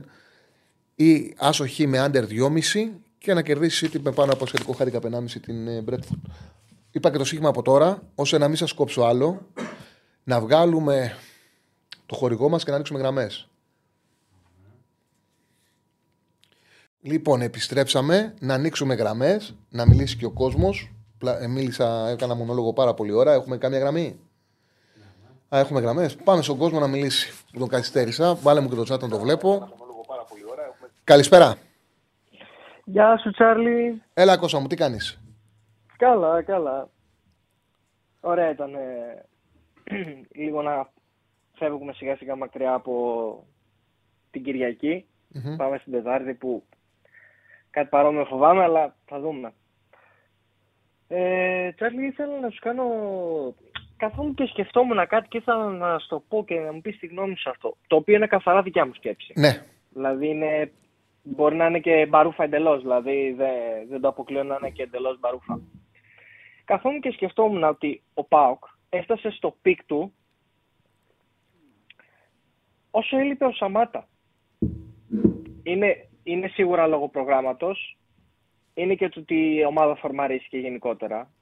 Αλλά πρόσεξα, αλλά έκατσα και είδα ότι ο Πάοκ άρχισε σταδιακά να πέφτει από τη στιγμή που γύρισε ο Σαμάτα. Και βλέποντας τα παιχνίδια, αναλύοντας λίγο στο κεφάλι μέσα τα παιχνίδια, πρόσεξα ότι η ομάδα γίνεται χειρότερη με τον Σαμάτα. Ε, έχεις απόλυτο και όχι δίκιο. Μόνο, ε, δεν όχι είναι. Μόνο γιατί... Έχει έχεις απόλυτο δίκιο, συνεχίζει, δεν κόβω. Απλά το μόνο να σου πω ότι είναι ότι συμφωνώ. Δεν ξέρω αν και αλλά είναι πολύ καλύτερος ο Τόμας και, δημιου... και είναι εύκολος για τους αντιπάλους φόρος Σαμάτα. Ένας φόρος ο οποίος παίζει με την πλάτη συνέχεια και δεν είναι συμμετοχικός, δηλαδή δεν έχει κοντρόλ και πάσα, ο οποίος Επίσης, ε, δεν πάει σε εκτέλεση, είναι πάρα πολύ εύκολος για του στόπερ. Οπότε δεδομένα εγκλωβίζει και όλη την ομάδα. Αυτό θέλω να σου πω και συνεχίζεις. Ωραία. Ε, σκεφτόμουν το ότι υπάρχει πολύ καλή περίπτωση ο Σαμάτα με την παρουσία του να επηρεάζει την ομάδα. Γιατί, γιατί βλέπουν τον Σαμάτα οι, οι, οι συμπαίκτες οι ίδιοι και ξενερώνουν, ξέρουν ότι δεν μπορούν να περιμένουν τίποτα από αυτόν και πέφτει και συνολικά η απόδοση. Ο Μουρκ π.χ. με τον Ολυμπιακό, που ούτε αυτός ήταν πολύ καλός. Έτσι κι αλλιώς δεν είναι κάτι ιδιαίτερο σαν παίκτης. Έπρεπε να τρέχει και για τον Σαμάτα μέσα στο παιχνίδι, γιατί ο Σαμάτα δεν έκανε τίποτα. Και αυτό πιστεύω ότι το βλέπουν και οι ίδιοι συμπαίκτες. Δεν γουστάρουν να παίζουν με τον Σαμάτα.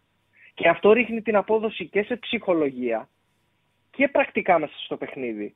Γιατί, γιατί δεν μπορούν να κάνουν τίποτα. Και όταν θα έρθουν αντιμέτωποι, γιατί προφανώς θα έρθουν ε, με καλές ομάδες και με καλές τακτικά καλές ομάδες, όπως π.χ. ο Μετιλιμπάρ και ο Ολυμπιακός, που ο Μετιλιμπάρ είναι ένας, είναι ένας προπονητής με τεράστια εμπειρία. Και αυτό το 4-2-3-1 το έχει δει και το έχει παίξει απέναντί του με πολύ πιο ικανές ομάδες. Οπότε ξέρει πολύ καλύτερα και πώς να το αντιμετωπίσει, πώς να σύσει την ομάδα του απέναντι σε αυτό έχοντας και έναν παίκτη, τον Σαμάτα, ο οποίος για να διασπάσεις μια καλά οργανωμένη μεσαία και αμυντική γραμμή πρέπει να είναι άριστος και πρέπει να είναι άριστος όχι μόνο όταν παίρνει την μπάλα στα πόδια του είτε με μια εκτέλεση είτε μπορώντας να μοιράσει σωστά το παιχνίδι με πλάτη αλλά πρέπει να είναι καλός και χωρίς την μπάλα. Πρέπει να τραβάει μόνιμα παίκτες πάνω του. Γιατί, Γιατί αλλιώς δεν πρόκειται να ανοίξει στην άμυνα όπως και είδαμε να γίνεται. Που ο Πάο κατάφερε να διασπάσει την άμυνα και να βγάλει μετρημένες επιθέσεις. Οπότε θεωρώ ότι το πρόβλημα του με τον Σαμάτα δεν είναι μόνο ο ίδιος ο παίκτης και η απόδοσή του. Δημιουργεί πάρα πολλά προβλήματα μέσα στην ομάδα. Ε, συμφωνώ απόλυτα. Για να μην, ε, επειδή βλέπω να έρχονται για την 11 και γιατί έβαλα το Σιντιμπέ και δεν έβαλα το Πίλιο, ε, δεν το καταλαβαίνετε, αλλά όταν ε, το φτιάχνεις είναι πάρα πολύ ε, ε, πιο δύσκολο. Δεν είναι τόσο απλό το ότι ένας παίκτης παίξει καλύτερα. Ναι, ο Πίλιο το έπαιξε καλύτερα από τον Σιντιμπέ, αλλά ο Σιντιμπέ δεν είχε ανταγωνισμό στα δεξιά. Δηλαδή δεν υπήρχαν τόσο καλοί δεξιμπάκ όσο να τον αφήσω εκτός. Ε, αντίθετα, στα αριστερά, όπως είδατε, όλοι οι παίκτες που έβαλα είχαν συμμετοχή σε πολύ σπουδαίες νίκες της ομάδας τους. Ήταν πιο. Δηλαδή, έπρεπε να αφήσω εκτός κάποιον ο οποίος βοήθησε πολύ την ομάδα του να πάρει σπουδαία νίκη. Γι' αυτό το λόγο δεν έβαλα το πύλιο. Αντίθετα, στα δεξιά δεν βρήκα ε, πολύ καλούς δεξιούς μπακ. Και γι' αυτό το λόγο χώρεσε ο Σιντιμπέ παρότι δεν έκανε τόσο καλή εμφάνιση όσο ο Πίλιος. Είναι πολύ απλό.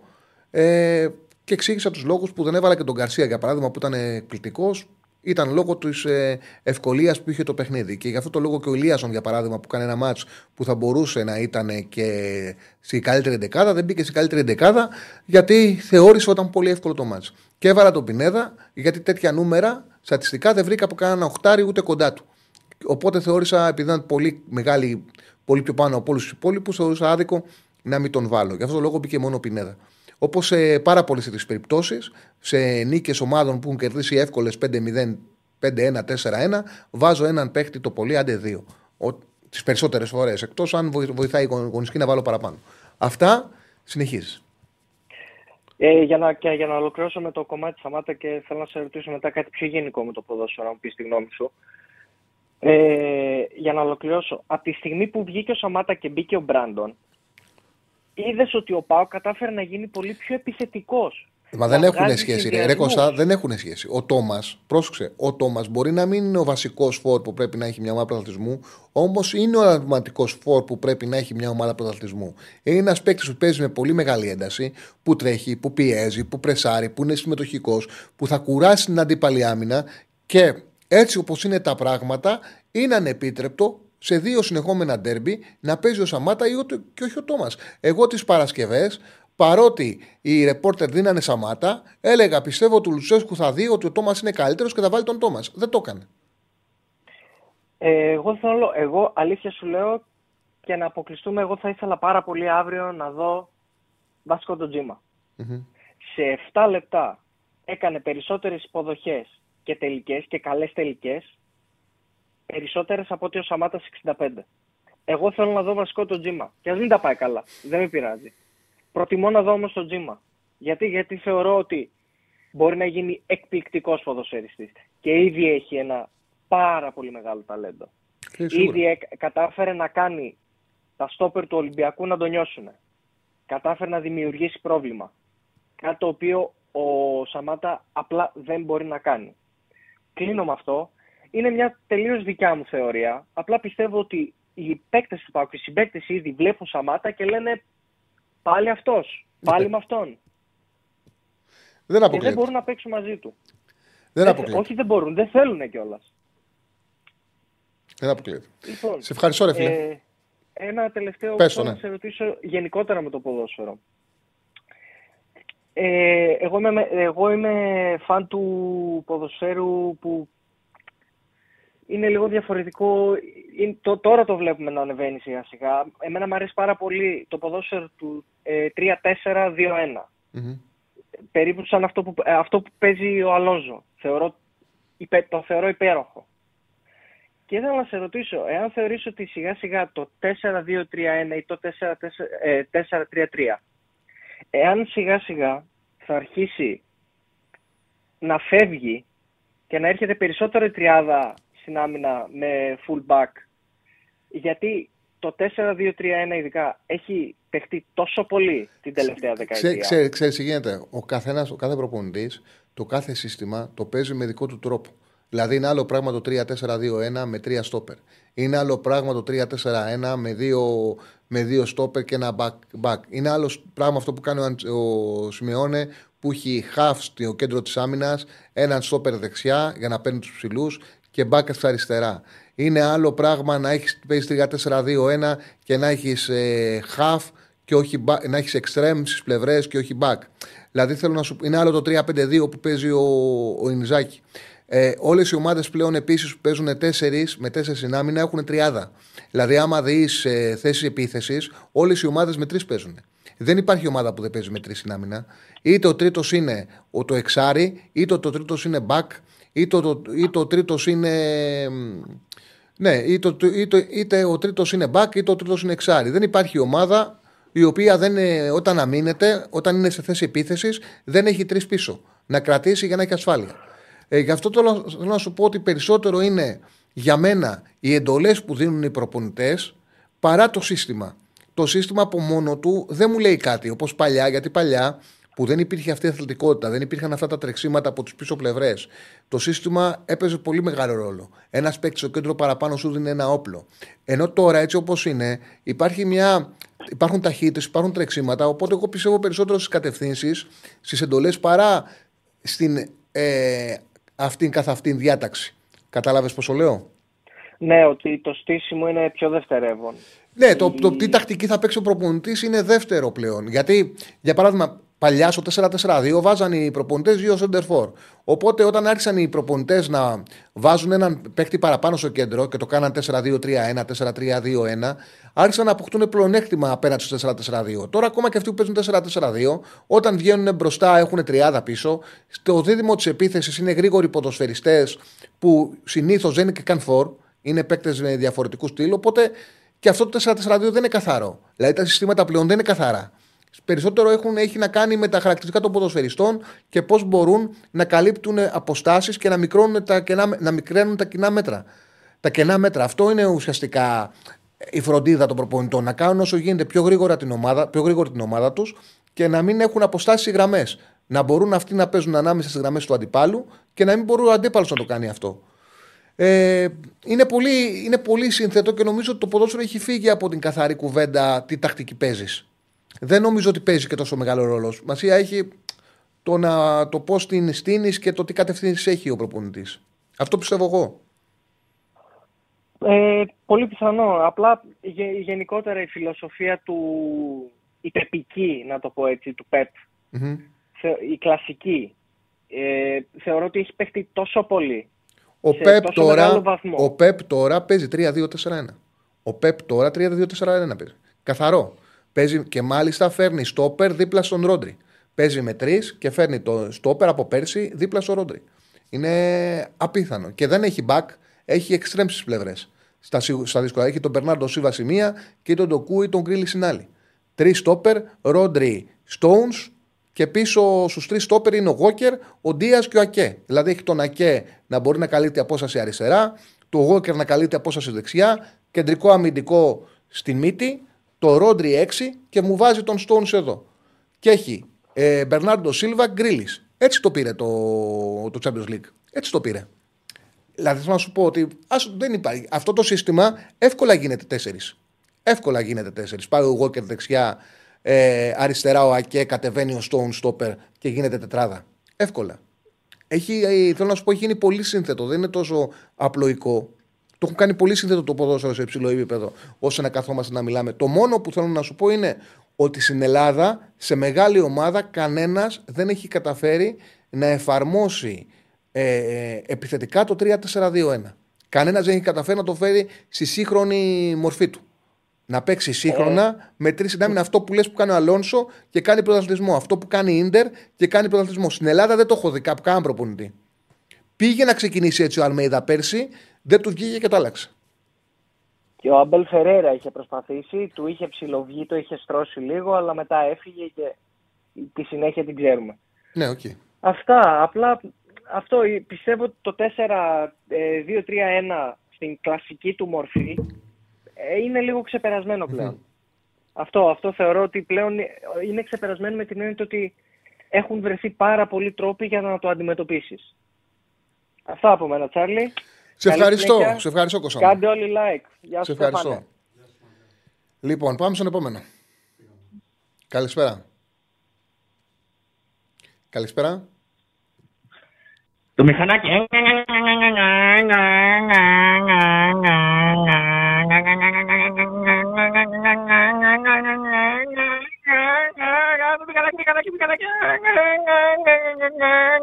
Το πήρε πολύ μαχητικά σήμερα. Πήγες σε αγώνες ο μηχανάκι. Σε ευχαριστώ. Πάμε στον επόμενο. Ε, έκανε τέτοιο. Σπινιάριστο, πώ λέγεται αυτό το κάνει έτσι. Πάμε στον επόμενο. Χαίρετε. Καλησπέρα, Τσάρλι. Καλησπέρα, φίλε μου. Πώς είσαι, Μια χαρά. ε, Είχαμε μιλήσει την προηγούμενη εβδομάδα. Αποστόλης, Παναθηναϊκή. Μ' ακούς; Καθαρά. Που κάναμε χαβαλέ για τον Οπουαμεκανό και τελικά ξαναπήρε και πάλι κόκκινη το Σαββατοκυριακό. Ναι. Ε, Καλά τα τι ήθελα πες. να σου πω, το, τον Βόκολο, τον θες το πάω; Στον; Στον Παναναϊκό, τον Βόκολο. Κοίταξε να δεις. Είναι άλλο πράγμα να είσαι προπονητής στην Ελαμία και άλλο πράγμα να πάρεις μια μεγάλη ομάδα. Όμως, ο κάθε επαγγελματίας από την προηγούμενη του δουλειά, σε οποιοδήποτε τομέα, κερδίζει την επόμενη. Ο Βόκολος κέρδισε να μπορεί να αξιολογηθεί από μια ομάδα πιο υψηλού επίπεδου από, από τη Λαμία που την πήρε πεσμένη. Δηλαδή, είναι ένας προπονητής που απέδειξε ότι ανήκει στη Super League και μπορεί να πάρει και μια ομάδα που δεν είναι ε, για να παίξει για την κατηγορία της, μπορεί να πάει σε πιο υψηλό επίπεδο. Οπότε έχει κερδίσει να μπορεί να αξιολογηθεί.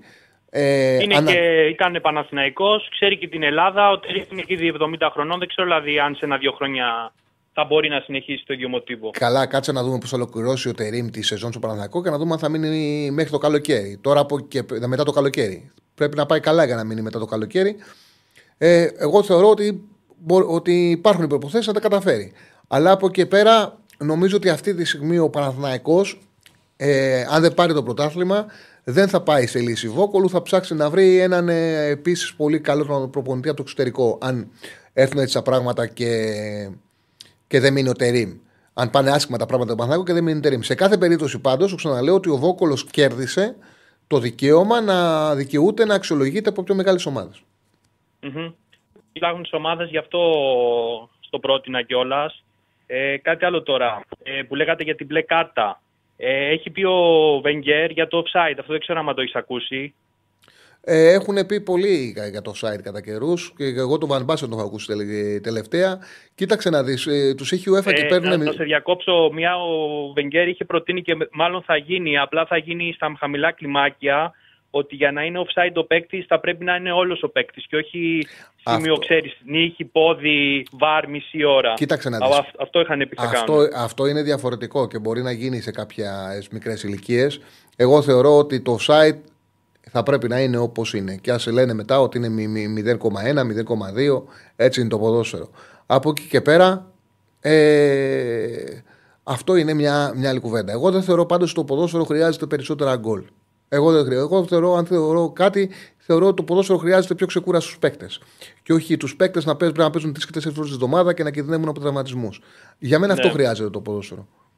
Τον Παναγικό τον βλέπεις αύριο; Τι να σου πω, είναι, εγώ το έχω πει ότι μεταξύ τους όλοι μπορούν να κερδίσουν όλους παντού. Δεν θα μου κάνει έκπληξη ο Παναγιακό να κερδίσει δεύτερη φορά το Πάοκ. Δεν θα μου κάνει έκπληξη ο Πάοκ να τα καταφέρει και να ανατρέψει την κατάσταση. Δεν υπάρχει κάτι μεταξύ των, ε, αυτών των τεσσάρων ομάδων που θα μου κάνει έκπληξη. Έχει αποδειχτεί ότι το κάθε μάτσο είναι διαφορετικό. Ε, είναι Εγώ πο- το βλέπω για χ και ή διπλό του Πάου και πρόκληση του Παναγικού στην παράταση. Κάπως έτσι το βλέπω. Θα δούμε. Θα δούμε. Ε, κάτι άλλο θα να σου πω. Το επόμενο Σάββατο τώρα παίζει η Chelsea Liverpool τελικό. Έχει πολλούς τραυματισμούς η Liverpool. Δεν ξέρω αν βλέπεις καθόλου Premier League. Ε, βλέπω, βέβαια βλέπω το Premier League. Τι Συνέχεια. ομάδα είσαι από Αγγλία; Δεν είμαι. Δεν, τίποτα δεν είμαι. Τίποτα, ε. Όχι. Οκ, απλά ήθελα να σου το πω και καλά γιατί τώρα το Σαββατοκύριακο είχε Chelsea City που ήρθε ένα-ένα και λέγαμε για τις βουτιές που έχουμε εμείς στη Stoiximan Super League. Ε, που να δεις εκεί τι έκανε η City. Ειδικά ο Δίας που τον έλεγες και πριν ε, ο αρχηγός όλη την ώρα στο διαιτητή για το VAR. Κατάντησε κουραστικό. Σε ευχαριστώ. Τίποτα, καλό υπόλοιπο. Σε ευχαριστώ. Ένας φίλος λέει μπράβο σου λέει που στηρίζει τον Αλαφούζου. Φίλε, ε, εγώ δεν στηρίζω κανέναν. Δεν έχω καμιά δουλειά να στηρίξω κανέναν. Εγώ λέω τα πράγματα όπως έχουν. Άμα θες κάποιον ο οποίος να σου γαργαλάει τα αυτιά και να σου λέει αυτά που θες να ακούσεις, οκ. Η πραγματικότητα όμως είναι ότι πραγματικά η δίκηση του Αλαφούζου είναι η χειρότερη στην ιστορία του Παναθηνακού. Αυτό δεν μπορεί να το ε, διαγράψει κανένας. Η χειρότερη. Δεν έχει περάσει χειρότερη περίοδο ο Παναθηναϊκός από αυτά τα χρόνια που διηγείται από τον Αλαφούζο. Είναι μια πραγματικότητα. Είναι μια πραγματικότητα ότι κανένας δεν μπορεί να ξεχάσει το τι έχει συμβεί και έφτασε στο σημείο στα χέρια του ο Παναθηναϊκός ακόμα και να κινδυνεύει με εμφανισμό. Το ότι τιμωρήθηκε πέντε χρόνια στην Ευρώπη. Άμα θες, φίλε μου, γκούγκλαρε τα άρθρα που είχα γράψει τότε. Δεν έχω κανένα λόγο να πιστεύεις ότι άλλαξε γιατί εγώ ποτέ δεν έχω δουλέψει σε, σε μέσον του Αλαφούζου. Όταν έχει, γιατί έχω πάει στου Πορεφέμ, αλλά δεν ήταν του Αλαφούζου τότε. Μόλις έφυγα, ε, το πήρε ο Αλαφούζος. Χωρίς να λέω τίποτα για τους ανθρώπους που δουλεύουν στα μέσα του Αλαφούζου. Επαγγελματίες είναι και πολλοί από αυτούς κάνουν εκπληκτικά τη δουλειά τους. Ε, απλά η αλήθεια είναι ότι εμένα μου αρέσει να βλέπω το σήμερα και επίσης δεν μπορώ να μην διαγράψω, να διαγράψω αυτό που βλέπω. Και εγώ βλέπω ότι το τελευταίο διάστημα, αν θες το καταλαβαίνεις, αν θες όχι, ο Παναθηναϊκός διοικητικά έχει, είναι ισχυρός πλέον. Ε, ο Αλαφούζος πραγματικά έχει δημιουργήσει ένα ρόστερ που έχει, έχει πιθανότητες να πάρει πρωτάθλημα. Αξίζει μια διδική πρωτάθλημα και κάνει προσπάθειες, σημαντικές προσπάθειες για να το κατακτήσει. Όταν τώρα ο, ο Παναθηναϊκός επιστρέφει εκεί που ανήκει και που ανήκει, ο Παναθηναϊκός δηλαδή να μπορεί να φέρνει τον, τον αρχηγό της εθνικής ομάδας και να ανήκει σε αυτόν. Τον Ιανουάριο έγινε. Τον Ιανουάριο επίσης πήρε τον Μαξίμοβιτ, δεν είναι απλές μεταγραφές αυτές, έναν ποδοσφαιριστή τον οποίο τον θέλανε όλοι, όλοι, όλοι και τον πλήρωσε παραπάνω ο Αλαφούζος και τον πήρε. Όπως επίσης δεν μπορώ να μην πω ότι θέλει ο Παναθηναϊκός φεύγει ο, φεύγει ο Μπρινιόλη και πάει και παίρνει την πιο ακριβή λύση για τερματοφύλακα. Αυτά δεν μπορώ να μην τα πω. Όπως ότι έφερε το μεγαλύτερο μπραντ που έχει φέρει κάποιος στην Ελλάδα για προπονητή. Είναι πραγματικότητα αυτά. Όπως μιλάω για σκληρή, με σκληρά λόγια για τα χρόνια που πραγματικά ε, η δίκη του Αλαφούζου έφερε σε πολύ δύσκολο σημείο, σε πολύ δύσκολο σημείο του Παναναναϊκό και δεν θα ξεχάσουν ποτέ, είναι με μαύρα γράμματα στην ιστορία της ομάδας. Έτσι δεν μπορώ να πω ότι αυτό που βλέπω τα τελευταία, χρόνια, τα τελευταία δύο χρόνια είναι πολύ μεγάλη βελτίωση και πλέον ο Παναναναϊκός έχει μια ισχυρή διοίκηση με τον ίδιο άνθρωπο γιατί είναι διαφορετικές συνθήκες. Αυτή είναι η πραγματικότητα. Λοιπόν, πάμε στον επόμενο. Χαίρετε. Καλησπέρα. Καλησπέρα, Τσάρλι. Καλησπέρα. Τι κάνεις, καλά είσαι; Μια χαρά. Κλέαρχος από Ολλανδία. Έλα ρε Κλέαρχε, ήρεμος ακούω. Δεν σε ναι, κατάλαβα. δεν σε κατάλαβα. δεν είχες ένταση, δεν είχες μπρίο. Ναι, δεν είχα μπρίο αυτή τη φορά. Ε, βασικά ήθελα να σε πάρω την εβδομάδα. Μια εβδομάδα, μια, μια εβδομάδα μπορώ να σε πάρω, μια εβδομάδα μπορώ να σε πάρω. Το θυμάμαι. Παρεμπιπτόντως να ξέρει, επειδή ήθελα να το αναφέρω, μερικές φορές οι άνθρωποι σταματάνε να μιλάνε γιατί πολύ απλά από εκεί που μιλάς ξαφνικά πετάγεται τη μουσική πάλι της αναμονής. Mm-hmm. Νομίζω ότι το να συμβαίνει και σε άλλους αυτό, γι' αυτό και κάποια οι άνθρωποι σταματάνε να διακόπτουν τη ροή, τη ροή της ομιλίας τους. Λοιπόν, ήθελα να πω, είχα, αυτά, που είχα, θα, θα, αυτά που είχα να πω θα τα πω ανεξάρτητα από τι έγινε στο μάτι του Λαμία. Mm-hmm. Λοιπόν, ε, παρατήρησα κάτι το οποίο το, κάτι που συμβαίνει συχνά σημαίνει ότι δεν είναι τυχαίο. Λοιπόν, προσπαθεί ο Τερίμ να περάσει κάποια στοιχεία του δικού του παιχνιδιού μέσα στην ομάδα. Τα στοιχεία αυτά ποια είναι; Ε, κατάλα, κατάλαβε ότι δεν μπορεί να αλλάξει τελείως το σύστημα, να το πάει τελείως, ε, να το κάνει πιο physical τελείως το παιχνίδι, pressing ψηλά, ε, κατοχή στο άλλο, στο αντίπαλο μισό, ε, επανάκτηση και συνεχόμενες επιθέσεις, όγκο επιθέσεων για να βάλει τελικά τον γκολ. Παιχνίδι υπεροχής εν Καταλαβαίνω ότι δεν μπορεί να το κάνει αυτό ασταμάτητα, γιατί σημαίνει ότι πάρα πολύ απλά πρέπει η ομάδα να έχει να παίζει σε πολύ ψηλή ένταση για πολλά λεπτά μέσα στο παιχνίδι. Καταλαβαίνω ότι δεν μπορεί να το κάνει αυτό, όμως παρατηρούμε ότι το κάνει ειδικά πολύ έντονα στην αρχή, στην αρχή των ημιχρόνων και εμένα μου κάνει εντύπωση ότι το κάνει πολύ πιο, πιο έντονα στο δεύτερο ημίχρονο από ό,τι στο πρώτο. Αν το έχεις παρατηρήσει. Ναι; Ναι, ναι, σ' ακούω, σ' ακούω. Λοιπόν, ε, ένα στοιχείο που μου, κάνει, που, μου κάνει, που, μου κάνει, που μου κάνει εντύπωση είναι αυτό. Δεν είναι τυχαίο ότι ο Παναθηναϊκός έχει σκοράρει από ό,τι παρατηρώ στα τελευταία παιχνίδια, σκοράρει συνέχεια, ανελειπώ από το 45 μέχρι το 65. Σε αυτό το, σε αυτό το χρονικό διάστημα συνήθως σκοράρει ή ανατρέπει τα σκόρ ή τέλος πάντων παίρνει τους βαθμούς. Αυτό που μου κάνει τρομακτική εντύπωση για το μάτι της Λαμίας, το οποίο πρέπει να αναφέρω, αν δεν έχουμε ένα σαρά, απλά η ομάδα δεν τζουλάει. Απλά. Τόσο απλά. Ε, αυτό που διαπίστωσα είναι ότι δυστυχώς το ρόστερ είναι λιποβαρέ. Παρότι το συμπαθώ το Γιωβάνοβιτς, παρότι έχει κάνει καλό στον Παναθηναϊκό, δεν μπορώ να μην τον αναγνωρίσω. έχει κάνει, και, έχει κάνει μεταγραφικά εγκλήματα. Δηλαδή, Ναι, δεν ναι, γίνεται το να- χάλασε. Ναι, ε, δεν γίνεται. Δεν, δηλαδή κάθομαι, τα, τα βάζω κάτω και λέω δεν γίνεται. Δεν δε, δε, δεν φταίει στον Παναθηναϊκό Ούγκο ή ο κάθε Ούγκο ή ο κάθε Ακαϊντή. Στον Παναθηναϊκό φταίει ότι δεν είναι δυνατόν. Βρήκες, στο δικό μου το μυαλό, βρήκες το Σέγκεφελ σε μια εποχή που ο Παναθηναϊκός φυτοζωούσε. Τον κράτησες, το καταλαβαίνω, γιατί ήταν ένας αμυντικός ο οποίος ήταν αξιοπρεπής για τη μετάβαση που ήθελες να κάνεις από, τη, από την εποχή της κακομοιριάς στην εποχή της αξιοπρέπειας. Δεν μπορεί όμως να το κάνει, να του κάνει συμβόλαιο στα 32 ξανά και ξανά και ξανά και να τον έχεις βασικό. Κάνε την κίνησή σου, βρες κάτι καλύτερο. Γιατί από ό,τι αποδεικνύεται, η διοίκηση, όπως έχεις πει και εσύ πολλές φορές με όλα τα λάθη της, είχε διάθεση να, να αναβαθμίσει το ρόστερ. Γιατί δεν, το- γιατί δεν την βοηθάς και ο ίδιος; Έχεις τον Μάγνουσον ως ουσιαστικά αριστερό, μπα- αριστερό κεντρικό αμυντικό. Γιατί δεν προσπάθησες να, να βρεις στην αγορά άλλον ένα κεντρικό αμυντικό με διαφορετικά στοιχεία από αυτά του Μάγνουσον; Δηλαδή, τόσο δεν μπορούσες να βρεις, να το πω αλλιώς, ένα δεξί στόπερ που να είναι ο αντίστοιχος δεξιός Μάγνουσον και να βρεις ένα αριστερό δυνα- ταχυδυναμικό, ώστε να έχεις ναι από τη μία πλευρά τα δίδυμα και από την άλλη όταν, όταν κάτι σου συμβεί να έχεις εναλλακτικές. Δηλαδή, άμα σου σπάσει το πόδι ο Μάγνουσον, δεν έχει άλλο παίχτη να προωθήσει το παιχνίδι σου. Τι θα κάνεις; Είδες που αρχίζω και παίρνω πάλι μπρος. Τα σκέφτομαι και φορτώνω. Για το φίλο που λέει και για το Βιλένο, για- ο Γιωβάνο Στέιε, το Βιλένο Γιωβάνοβιτ τον έφερε. Ε, βεβαίως. τον- Ε, για τον Βιλένα, για τον Βιλένα, ο Βιλένας για μένα είναι παίχτης που δεν έπρεπε να παίζει καν άλλη εθνική Ελλάδα. Στη, στη Super League. Δηλαδή, εντάξει. Καλός είναι για να αλλάζει πέντε πάσει, αλλά πάντα φαίνεται. Σε- Σε όποιο μάτι Κοίτα. παίζει με αντίπαλο που είναι πρώτη οκτάδα, τελειώσαμε. Υπάρχει μια διαφορετική νοοτροπία και στους παίκτες ε, που θέλει ο Τερήμας, που θέλει ο Γιωβάνοβιτς. Στον Γιωβάνοβιτς άρεσαν παίκτες οι οποίοι ήταν μπαλάτι, θέλαν την μπάλα στα πόδια τους και να παίξουν. Στο Τερήμ του αρέσουν σε κάποιες θέσεις πιο σκληροί, πιο αθλητικοί ποδοσφαιριστές.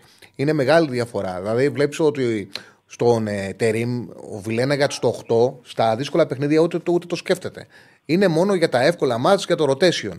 Όπως θεωρώ ότι ο Τερήμ ε, δεν θα έπαιρνε στόπερ το Μάγνουσον. Παρότι είναι καλός, παρότι για την Ελλάδα θέλει πιο σκληρούς ποδοσφαιριστές. Αυτό έχω καταλάβει εγώ. Τους θέλει Είμαι πιο σίγουρος. μαχητικού. Μαχητικούς ποδοσφαιριστές. είναι άλλο το ποδόσφαιρο του Γιωβάνοβιτς, άλλο το Τερήμ. Δεν είναι- λέω ποιο είναι πιο σωστό, ποιο λάθο. Λέω ότι είναι διαφορετικά, διαφορετικό ποδόσφαιρο.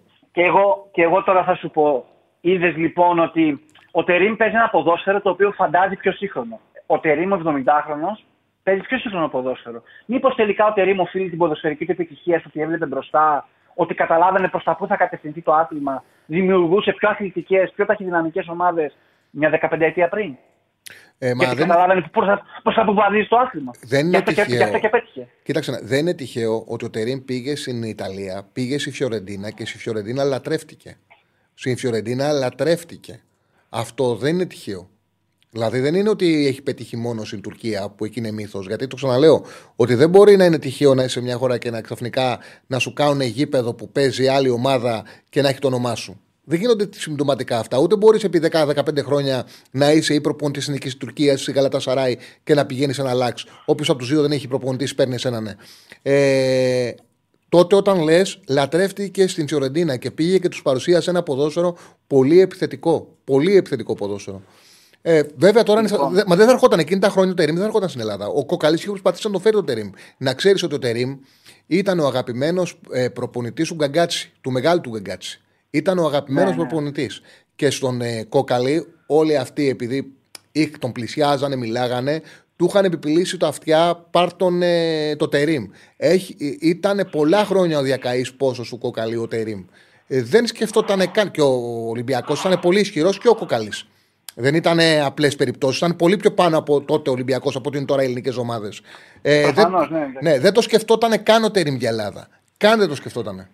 Λοιπόν, μου επιτρέπεις να, Ναι. να συνεχίσω; Ναι. Λοιπόν, ε, το θέμα λοιπόν είναι το εξής, ότι καταρχάς για μένα, όποιος τολμήσει, έχω να πω το εξής, όποιος τολμήσει και πει ε, για τον Τερήμ, για φέτος, επειδή πλέον καταστάλαξα σε άποψη, ε, ο άνθρωπος ακόμα και στα 70 του, ακριβώς επειδή έχει προπονήσει σε πολύ πολύ πιο υψηλό επίπεδο από το ελληνικό, ακόμα αν ενδεχομένως, ίσως, όχι ίσως, πιθανόν να είναι παροχημένος για το top επίπεδο.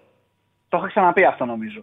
Γιατί πολύ απλά το, το ποδόσφαιρο τον προσπερνάει. Λογικό είναι. Στο top επίπεδο. Όμως, ακριβώς επειδή ήταν στο top επίπεδο πριν από 10 χρόνια, το δικό του παροχημένο κορυφής Για την Ελλάδα είναι πολύ πιο, πιο μπροστά από ότι είναι το ελληνικό ποδόσφαιρο. Δεν ξέρω αν, αν καταλαβαίνετε. Ε, νομίζω ότι εξηγεί. Κατανοητό, καλά. κατανοητό, Ελπίζω. κατανοητό, κατανοητό. Λοιπόν, ναι, λοιπόν, μπορεί να μην είναι αυτή τη στιγμή ικανός να προπονήσει ξέρω εγώ, τη Μίλαν, τη Ρώμα, τη Juventus, δεν ξέρω εγώ, τη Manchester City. Όμως για την Ελλάδα είναι πολύ πολύ πιο μπροστά. Λοιπόν, οπότε πιστεύω ότι σε αυτόν τον άνθρωπο πρέπει να, να, να αφαιθεί να παραμείνει στο πόστο του, τουλάχιστον για έναν άμεση χρόνο, ακόμα και αν ο Παναθηναϊκός δεν κατακτήσει αυτά που πρέπει να κατακτήσει, που κάποια στιγμή πρέπει να κατακτήσει τίτλου γιατί είναι μεγάλη ομάδα. Όμως αυτός ο προπονητής μπορεί να μπολιάσει την ομάδα με μια- μια πολύ διαφορετική νοοτροπία που δεν υπάρχει στον Παναθηναϊκό εδώ και πολλά χρόνια. Γιατί κάποτε στον Παναθηναϊκό ε, υπήρχε αυτό το πράγμα. Υπήρχε το ότι η, υπεροξ- η καλή, καλώς εννοούμενη υπεροψία. Ότι ο Παναθηναϊκός είμαι. Έλα τώρα, ο Παναθηναϊκός είμαι. Το έχουν ξεχάσει αυτό. Αυτό δεν στον υπάρχει Παναθηναϊκό. σήμερα. Ε, ναι, το και- έχουν ξεχάσει. Το έχουν ξεχάσει δυστυχώς. Δεν υπήρχε περίπτωση, Λα- δεν υπήρχε περίπτωση Λαμία με 10 παίκτες στον Παναθηναϊκό εκείνον ο Παναθηναϊκός να μην έβρισκε πρώτα να τη βάλει κάτω. Όσο καλή ομάδα και αν ήταν η Λαμία. Αναγνωρίζω επίσης, κα- αναγνωρίζω επίσης ότι έχει έλλειμμα στη, στη γνώση του ελληνικού πρωταθλήματος. Ακόμα. Γιατί αν είχε, αν είχε γνώση, θα μου πεις ποιον άβαζε. Ε, Πάντως όχι το Βιλένα, ρε γάμο, το δεν είναι δυνατόν. Από βλέπεις ότι είναι- Νομίζω- ότι, είναι, τα- ότι είναι δυνατή η ομάδα, έχει κόντρες, στο δεξί και στον πρώτο γύρο. Μην αυτοκτονείς, ρε παιδάκι Κοίτα, μου. Μην μα- το αυτοκτονείς. μεγάλο του λάθος, επειδή ο, ε, ο κόσμος δεν τα βλέπει και το είδαμε και με τον Λουσέσκου που δεν μπορούσαν να καταλάβουν γιατί έκανε ρωτήσεων τον Παναθηναϊκό. Δεν μπορεί να αντιληφθεί ο κόσμος αυτή τη στιγμή ότι ο Παναθηναϊκός θα παίξει Κυριακή, Τετάρτη, Κυριακή, Τετάρτη, Κυριακή για να τελειώσει το πρωτάθλημα. Οκ, οπότε για, για, αυτόν, για αυτόν ήταν το τελευταίο παιχνίδι με τη Λαμία που πρέπει να κάνει rotation ώστε μετά να μπορέσει να πάρει τα υπόλοιπα παιχνίδια με τους βασικούς. Ε, θεωρώ το λάθος του και ήταν μεγάλο από τη στιγμή που παίζε με Σπόραρ, με Σπόραρ Γερεμέγεφ στο 2-1 σταμάτησε να κοουτσάρει. Αν, Ακριβώς. κο- Βγάλ' αν τον, κοουτσάρε, βγάλ' τον. αν κοουτσάρε και έβαζε τον Αράο αντί για τον Σπόραρ, θα έπαιρνε το παιχνίδι. Εκεί σταμάτησε να Ακριβώς. κοουτσάρει, ίσως επειδή ε, υποβι- υποτίμησε και ο ίδιος το παιχνίδι. Θεωρώ όμως ότι Μα ένας γι' αυτό το προπονητής δεν πρέπει να το κάνει αυτό, δεν πρέπει ποτέ να σταματά να κουτσάρει. Εκεί Γι' σταμάτησε να αυτό το κουτσάρει είπα. και Την έχασε το παιχνίδι. υποτίμησε. Μα την υποτίμησε. Σου λέει, έλα με 10 παίκτες είναι τώρα ψέλα. Μία, εντάξει, το έχω. Σε Εκεί, ευχα- εκεί είναι που, εκεί είναι που, το, που, το, που, το, που το ψέγω σαν, σαν προπονητή. Όμως, δεν μπορώ να συνειδητοποιήσω. Ε, αυτά και αυτά και κλείνω. Δεν μπορώ να συνειδητοποιήσω απόψεις του τύπου ε, Έλα, ο Τερήμ και δεν καταλαβαίνει και δεν ξέρει. Ρε παιδιά, ειλικρινά, αν ήσασταν εσείς προπονητές, rotation δεν θα κάνατε. Δεν θα καταλαβαίνατε ποιο, σημα- ποιο είναι το σημαντικό μάτι και ποιο δεν είναι το σημαντικό. Δεν θα καταλαβαίνατε που πρέπει να δώσετε έμφαση και που πρέπει όχι. Δεν θα, δεν θα σκεφτόσασταν ότι παίζω εντός έδρας με τον έστω 7ο της βαθμολογίας στο ελληνικό ποδόσφαιρο και ότι πρέπει να κάνω αλλαγές. Γιατί, γιατί αν, αν κερδίσω την Τετάρτη είμαι στην ουσία αγκαλιά με ένα τίτλο. Σε ευχαριστώ πάρα Τι πολύ. είναι- Αυτά τι να πω. Καλή Να είσαι συνέχεια, καλά. Τετάρτη, τα λέμε. Ένας φίλος λέει ότι ο κόσμος χρεώνει στον Τερίμ κάθε λάθος του Ακαϊντίν γιατί είναι ένας παίκτης που έφερε ο ίδιος. Ναι, οκ. Ο Ακαϊντίν ήρθε σε μια λογική, το ξαναλέω, που εκτίμησε ο Τερίμ ότι δεν του κάνει ο Σέγκεφελ όταν τον είδε να παίζει και είπε στον Αλαφούζο: Δεν θέλω μόνο τον, ε, τον Ουγκό, δεν θέλω δηλαδή μόνο τον αντικαταστάτη του Μάγκρουσον, έναν αριστεροπόδαρο στόπερ. Θέλω και δεξί στόπερ καλύτερο του Σέγκεφελ. Έφερε δανεικό τον Ακαϊντίν. Ο ίδιος προσωπική του επιλογή ήταν. Πιθανότατα θεώρησε ότι θα παίξει καλύτερα τη θέση από ότι ο Σέγκεφελ. Και πράγματι δεν δικαιολογεί η εικόνα του Ακαϊντίν ε, με αυτό που είδαμε ειδικά με τη Λαμία, γιατί δεν είναι τόσο κακός στα προηγούμενα. Αλλά όντως με τη Λαμία δεν δικαιολογεί το ότι να είναι πέμπτος ο Σέγκεφελ και τέταρτος ο Αγκαϊντίν. Ε, εγώ δεν έχω κανένα θέμα που πήγε αναματικός ο Σέγκεφελ, δεν πρέπει να πάει. Το δίδυμο Σέγκεφελ Γετβάη ήταν κακό και δημιούργησε μεγάλο πρόβλημα και στο Γετβάη. Έπρεπε να πάει. Το δίδυμο Γετβάη Αράου είναι πολύ καλό. Ο, ο, αυτά τα δράματα για το Σέγκεφελ δεν τα καταλαβαίνω. Ούτε ο Σέγκεφελ είναι κανένας παίκτης που γράψε ιστορία με τον Παναθηναϊκό. Τίμιο ήταν, πήγε σε ένα χαμηλό προ Παναθηναϊκό, έμεινε και αυτός όταν ο Παναθηναϊκός σιγά σιγά ανέβαινε. Για έναν Παναθηναϊκό πρωταθλισμού δεν αξίζει να είναι βασικός. Και είναι πράγματα τα οποία τα συζητούσαμε κιόλας με κόσμο του με κόσμο όταν ήταν βασικός. Και ήρθε ένας προπονητής και είπε ότι εμένα δεν μου κάνει, ανέδειξε το Γετβάη, δηλαδή τον εκτόξευσε με το που ήρθε ο Τερήμ, αλλάζοντάς του θέση. Το είπε και ο ίδιος ε, στη συνέντευξη, στη συνέντευξη πρόσφατη, ότι ναι, με βολεύει πολύ περισσότερο να παίζω στα δεξιά, κάτι το οποίο το λέγαμε συνέχεια εδώ. Έτσι και εγώ σε όλη μου την καριέρα δεξιά έπαιζα. Τον ε, κούμπωσε με τον Αράο και λύθηκε το πρόβλημα. Πράγματι όμως, στο παιχνίδι που αλλάζει και τους δύο στόπερ, δείχνει ο Καϊντίν ότι δεν μπορεί να παίξει το ίδιο καλά. Πάμε στον επόμενο. Καλησπέρα. Καλησπέρα, Τσάρλι. Καλησπέρα, φίλε. Στέφανο. Έλα, Στέφανος Στέφανο. από τη Θεσσαλονίκη. Πάω. Έλα, Στέφανο. Δεν σε πήρα χθες γιατί δεν το έχω ξεπεράσει ακόμα. Όχι, πλάκι κάνω. Ε, εντάξει, να πω λίγο για το μάτσο ότι ήταν πάρα πολύ καλός, πολύ λίγο, πάρα πολύ καλός ανασταλτικά ο Ολυμπιακός και άξιζε την νίκη. Δεν θέλω καν να το συζητήσω παραπάνω. Ε, αυτό που ήθελα να πω όμως, επειδή άνοιξε και όλη η συζήτηση με τον Κώστα στην αρχή για το Σαμάτα, εγώ από την πρώτη στιγμή που ήρθε ο Σαμάτα στον ΠΑΟΚ, δηλαδή από όταν ανακοινώθηκε και μπήκα και τον έψαξα λίγο, από ένα center for το οποίο έχει να βάλει πάνω από 10 γκολ σε μια χρονιά από το 2018, δεν περίμενα κάτι. Δηλαδή, δεν μπορώ να καταλάβω. Σίγουρα το scouting δεν, δεν γίνεται μόνο βάσει στατιστικών, προφανώς. Αλλά μου φαίνεται πάρα πολύ περίεργο να γίνεται αγορά center for, ο οποίος έχει να βάλει πάνω από 10 γκολ από το 2018. Έχουμε 2024. Δηλαδή και, σε εύκολα, πέντε... και σε εύκολα πρωταθλήματα. Το βέλγικο ναι, πρωτάθλημα είναι εύκολο για ένα φόρ. Είναι εύκολο. Μπορεί να σκορουδέψει. Μπορεί να πάρεις φόρ το 15 γκολ και να μην στα βάλεις στην Ελλάδα. Έχει ανοιχτούς χώρους. Και όταν δεν τα βάζεις στο Βέλγιο, γιατί να στα βάλει εδώ; Ε, αυτό λέω και εγώ. Αυτό βέβαια, αυτή είναι μια συζήτηση η οποία γενικά δεν μου αρέσει να την κάνω γιατί θεωρώ ότι βγάζει το ρομαντισμό από το ποδόσφαιρο, αλλά σίγουρα έχει να κάνει και με το γεγονός τι διάθεση υπήρχε από την ε, εκάστοτε διοίκηση για την ομάδα. Όχι οπαδοί από τη διοίκηση. Ήταν η διοίκηση διψασμένη να πάρει ο Πάοκ τίτλο ή όχι. Ξαναλέω, όχι οπαδοί, οπαδοί πάντα είναι. Δηλαδή είναι αυτό που είπες και εσύ, ότι αν η διοίκηση ήθελε εδώ και καλά ο Πάοκ να χτυπήσει το πρωτάθλημα με τα μπούνια, θα έπαιρνε πέφτει το Γενάρη και όχι μόνο τον Νότο, ο οποίος μπορεί να βγει και παιχταράς. Σίγουρα είναι μια επιλογή η οποία μπορεί να μην είναι κακή. Μελλοντικά όμως δεν είναι μια κίνηση η οποία δείχνει ότι πάω τώρα να το χτυπήσω, κάνω τα πάντα ας πούμε για να το διεκδικήσω μέχρι τέλους. Όχι, όχι. Δεν είναι σε αυτή την κατάσταση η διοίκηση του ΠΑΟΚ και άμα σκεφτούμε τι είχε κάνει στο πρωτάθλημα που είχε πάρει, το πώς είχε ε, αξιοποιήσει τη μεταγραφική περίοδο του Ιανουαρίου, που είχε φέρει τον, ε, τον, ε, πώς λέω, τον, τον ε, Ολιβέηρα, ε, αμυντικό χαφ. Τον Ολιβέηρα δεν είχε φέρει, ε, Ολιβέηρα δεν λεγότανε. Ναι, τον Ολιβέηρα ναι, αμυντικό, αμυντικό χαφ. Είχε φέρει τον Ίγνασον τρίτο στόπερ, παρότι είχε το Κρέσπο Βαρέλα. Είχε φέρει τον Ίγκασον. Ε, είχε, και το Μίσιτ δεν είχε πάρει.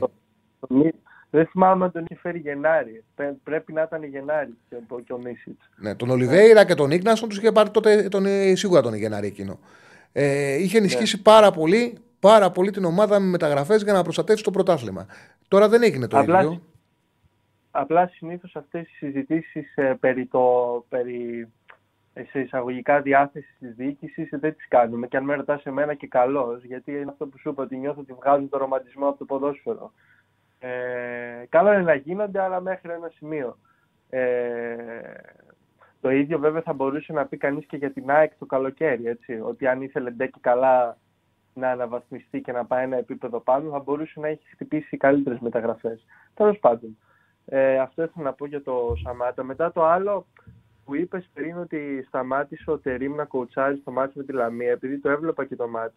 Θα ο Τερήμ κάποια στιγμή έκανε κάτι το οποίο μου έκανε πολύ μεγάλη εντύπωση ήταν το ότι όταν ε, κάποια στιγμή είχε στο τέλος τα εξτρέμ, θυμάμαι, είχε το Μαντσίνη και τον αιτορ Στο τέλος, πρέπει να ήταν ο Μαντσίνη και ο Αϊτόρ. Ναι, αυτή και τους είχε με ανάποδα πόδια, τους είχε στις ανάποδες πλευρές. Πέρα από το ότι γενικά ο Αϊτόρ, ας πούμε, έχει δείξει ότι δεν βολεύεται καθόλου με ανάποδο πόδι, καθόλου, ε, έπαιζε το τελευταίο δεκάλεπτο που είχε μέσα και το Σπόραρ και το Γερεμέγεφ και γέμιζε την περιοχή, με τα εξτρέμ με ανάποδα πόδια. Δηλαδή που δυσκολευόντουσαν, δηλαδή κάνανε και τα δύο εξτρέμ το ίδιο πράγμα. Ναι, μωρέ, εντάξει, εκεί, εκεί ήθελε με τα ανάποδα πόδια για να είναι εύκολης εκτέλεση, να μπουν εσωτερικά και να ανεβάσει και τα μπακ και να ουσιαστικά να γεμίσει την περιοχή. Δηλαδή και πολλοί που λένε είναι εύκολο. Ξέρεις, αυτό γίνει συνέχεια. Όταν μια μεγάλη ομάδα κολλάει και δεν βάζει γκολ, λένε όλοι έκανε πολλές έδρε, έκανε πολλές έδρε. Εντάξει, όταν είναι 80-82 και είσαι στην ισοπαλία και, όλοι, και όλοι οι αντίπαλοι είναι μέσα στην περιοχή, είσαι υποχρεωμένος να, ναι, να φέρεις μέσα ποδοσφαιριστές, να γεμίσει την αντίπαλη περιοχή και αναγκαστικά την μπάλα θα τη σηκώσεις κιόλας. Δεν μπορεί να τη σηκώσεις. Πώς θα τρυπήσεις τείχο και να πας με κάτω; Εγώ γι' αυτό ακριβώς λέω. Αυτό ακριβώς λέω ότι μου έκανε εντύπωση που ενώ ήθελε να γεμίσει την περιοχή και βάλει τα εξτρέμια. Ε, ήθελα, ήθελα, ήθελα, να το κάνει με τους μπακ και να φέρνει στην απέναντι πλευρά να έχει παίκτη για εκτέλεση. Δηλαδή να έχει τον Αϊτόρ διαγώνια, να έχει παραπάνω παίκτη για εκτέλεση. Έτσι πιθανολογώ τώρα. Εντάξει, δεν ξέρω τι με στο μυαλό του. Επειδή είδαμε ότι ανέβαζε τα μπακ και όταν γίνεται σέντρα να έχει δύο επιθετικούς και τον απέναντι εξτρέμ να είναι μέσα στην περιοχή, ώστε να γεμίσει την περιοχή πιο εύκολα με αυτόν τον τρόπο. Γι' αυτό φαντάζομαι ότι το έκανε. Ναι, ναι. Εντάξει, λοιπόν, και τώρα, Τσάρλι, θέλω να αφιερώσουμε ένα-δύο λεπτά για την Bayern. Γιατί έβλεπα και το μάτι στο Bayern Bochum. Αρχικά είδες μήπως τα highlights, είδες τι έχει χάσει ο Κέιν. Είδα τι έχασε ο Κέιν. Είδα τι έχασε ο Κέιν. Νομίζω ότι αυτό το άσο χ ήταν ένα δώρο από τις εταιρείες. Εγώ πίστευα ότι. Γιατί και η Μπόχουμ είναι καλά. Πίστευα ότι δεν θα το χτυπήσουν οι παίκτες για να διώξουν ο Τούχελ. Τελικά το χάσανε το ματ και προπονητή δεν αλλάξανε. Μένει ο Τούχελ. Δεν ξέρω ναι, τι θα γίνει. Και μιλάμε, ότι, για, μιλάμε για ένα παιχνίδι με εγκληματικά λάθη. Δηλαδή, άμα χάνει και σε θέμα ψυχολογίας σε όλη της ομάδας, δηλαδή, άμα χάνει ο Κέιν τις ευκαιρίες, τι να περιμένεις; Ένα αυτό. Και δεύτερον, στον γκολ που βάζει η Μπόχουμ, νομίζω το πρώτο, το γκολ της ισοφάρισης, γίνεται ένα κλέψιμο από ένα λάθος του Μουσιάλα που πάει να κάνει τρίπλα και χάνει την μπάλα. Και ο Κίμι έχει την ευκαιρία να κάνει φάουλ στον παίχτη της Μπόχουμ και να, να πάρει μια κάρτα και να κόψει τη φάση από το να βγουν τρεις με δύο. Όταν βγαίνει, όταν βγαίνει, φίλε Στέφανε, ο προπονητής και λέει στους παίκτες μετά το μάτι με τη Λάτσι ότι σας πίστευα πιο καλούς, τελικά δεν είστε, είστε πολύ κάτω από μένα και θα αναγκαστώ να πέσω στο επίπεδο σας, έχει τελειώσει η ιστορία. Οι παίκτες δεν μπορούν να παίξουν γι' αυτού. Γι αυτό, ναι. Τους έχει χάσει. Δηλαδή αυτές οι ατάκες που είπε ο Κλοπ, στου, ο Κλόπλο, συγγνώμη, ο Τούχελ, ο, Τούχελ, ο Τούχελ, που είπε ο Τούχελ στους παίκτες του, ε, τον έχουν φέρει εκτός Μπάγκεν. Και ο λόγος που καταλαβαίνω εγώ είναι ότι, ότι παραμένει είναι ότι η διοίκηση της Μπάγκεν βλέπει ότι η χρονιά είναι χαμένη, ότι οι προπονητές που θέλει να χτυπήσει ο Αλόνσο κατά πρώτο λόγο και ο Ζιντάν κατά δεύτερο λόγο. Ε, δεν είναι εύκολο. Δηλαδή, εγώ νομίζω θα πάνε σε Αλόνσο και αν δεν πάρουν Αλόνσο θα, πάρουν, θα πάνε σε Ζιντάν. Ο Κόντε δεν νομίζω για κουβέντου πάει. Αλόνσο, Ζιντάν και από εκεί πέρα, αν δεν μπορούσε να κλείσει τον Αλόνσο το Ζιντάν, θα πάνε στο Φλινκ. Ε, ο Ζιντάν ή ο Αλόνσο, τον Αλόνσο δεν μπορούν να το συζητήσουν τώρα πάει για πρωτάθλημα, ε, αλλά μαζί του μπορούν να συζητήσουν το καλοκαίρι. Και από εκεί πέρα και ο Ζιντάν δεν έχει, έχει απορρίψει τόσες προτάσεις. Δεν θα πάει να πάρει ομάδα τον Μάρτιο. Λογικά ο Ζιντάν, αν θα επιλέξει την Bayern που είναι καλή δουλειά, θα την πάρει το καλοκαίρι. Γι' αυτό το λόγο πιστεύω και γι' αυτό το λόγο ακούστηκε ο Σόλσκερ σαν μεταβατική λύση. Δηλαδή ξαφνικά ναι. ακούστηκε ένα όνομα πολύ πιο κάτω από αυτά που παίζανε, γιατί σου λέει ότι αν τελικά έρθουν έτσι τα πράγματα και δεν μπορούμε να αποχωρήσουμε τον Τούχελ, δηλαδή υπάρχουν τόσες έντονες αντιδράσεις, να βρούμε ένα μεταβατικό όνομα ώστε να πάμε μέχρι το καλοκαίρι και να κοιτάξουμε το καλοκαίρι να κάνουμε τη μεγάλη επιλογή προπονητή. Ναι, δηλαδή η εικόνα, η εικόνα από πού μου βγάζει εμένα η ομάδα ότι είναι βαθιά άρρωστη. Από το ότι το δίδυμο ο Κίμιχ Γκορέτσκα το βλέπεις να παίζει και νομίζω ότι είναι τίποτα 35 τελειωμένοι, καμένοι, πεταμένοι από το Θεό που είναι για σύνταξη ενώ είναι 29 χρονών. Όχι, μωρέ. Όχι, εγώ νομίζω ότι τελείωσε ε, η ιστορία με τον Τούχελ. Δεν θέλουν να το βλέπουν. Δεν είναι ότι το, τα έχει χάσει από ποτήρια τελείως. Έτσι ψεύω. Ναι, έτσι Τέλος πάντων. Δηλαδή, πάντως αυτό που λες ότι η χρονιά είναι χαμένη. Ακόμα μέσα είναι στο πρωτάθλημα, μπορεί όχι, αλλά είναι μέσα στο Champions League. Στο Champions League είναι δηλαδή... μέσα, αλλά βλέπεις μια ομάδα η οποία μπορεί να δείξει στο Champions League όταν πηγαίνει στο Ολύμπικο και δεν κάνει φάση; Όταν. Ε... Ναι, ναι. Αυτό σου λέω. Δεν, ε, σαν ρόστερ ε, μπορεί να το πάρει σαν ρόστερ. Αλλά αυτό η εικόνα δεν είναι. Η εικόνα είναι απογοητευτική. Δηλαδή, αν για μένα, αν ερχόταν τώρα ο Ζιντάν για παράδειγμα, ή ακόμα και ο Μουρίνιο, δηλαδή να, να προπονήσει αυτά τα παιχνίδια για τον νοκάουτ, θα είχαν πιθανότητες αυτοί οι παίκτες. Είναι παίκτες αξίας. Όμως με τον Τούχελ έχει ναι. χαθεί κάθε επαφή. Το βλέπουμε αυτό. Τσάρλι, αν ερχόταν ο Μουρίνιο, θα την έσυγε για την ομάδα ανασταλτικά και θα άφηνε το ατομικό ταλέντο στην επίθεση ναι, ναι να αξιοποιηθεί με τον τρόπο που ξέρει ο Μουρίνιο να το απελευθερώσει, εγώ πιστεύω θα τα έφυγαν τα αποτελέσματα. Εγώ χρόνια, αν χρόνια, αν θέλει ο Μουρίνιο. Χρόνια πιστεύω ότι επειδή όντως τον έχει ξεπεράσει το άθλημα του Μουρίνιο, ότι οι δύο δουλειές που θα μπορούσε να πάρει και να πετύχει είναι η Παρή και η Μπάιερ. Δηλαδή δουλειές σε, προ... σε, προ... ναι, ναι, σε πρωταθλήματα που μπορεί να τα πάρει εύκολα χωρίς να κάνει κάτι εντυπωσιακό και να κουουουτσάρει στα νοκάουτ. Ε, ε, του δόθηκε ευκαιρία να πάρει την Παρή και την πέταξε για να μείνει στη Ρώμα. Και η Ρώμα τον ε, ξεπλήρωσε όπως τον ξεπλήρωσε. Σε ευχαριστώ πολύ. Σε ευχαριστώ πολύ. Ε, να είσαι καλά, Τσάλι. Καλή συνέχεια. Κάντε like, παιδιά. Να είσαι καλά. Θα μου πείτε, δεν είχε ευθύνη ο Μουρίνιο; Ναι, δεν έκανε καλή δουλειά στη Ρώμα ποδοσφαιρικά. Έκανε καλή δουλειά από την άποψη ότι τους πήγε σε δύο τελικούς και αυτή μένει στην ιστορία. Αλλά δεν νομίζω ότι ε, είχε να χάσει τίποτα να τον αφήσει να ολοκληρώσει το συμβόλαιό του και να δει τι θα κάνανε στο τέλος της τριετίας. Εγώ αυτό πιστεύω. Ε, πάμε στον επόμενο. Καλησπέρα.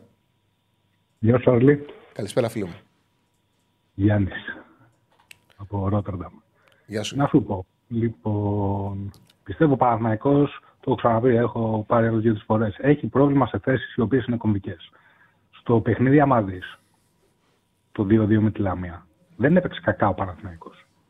Έχει προβλήματα σε θέμα νοοτροπίας στο σύστημα που παίζει ο Τερίμ. Τι εννοώ. Πιέζει ψηλά. Πολύ καλά κάνει. Παναθηναϊκός είσαι, έχεις μια τέτοια επιθετική φιλοσοφία.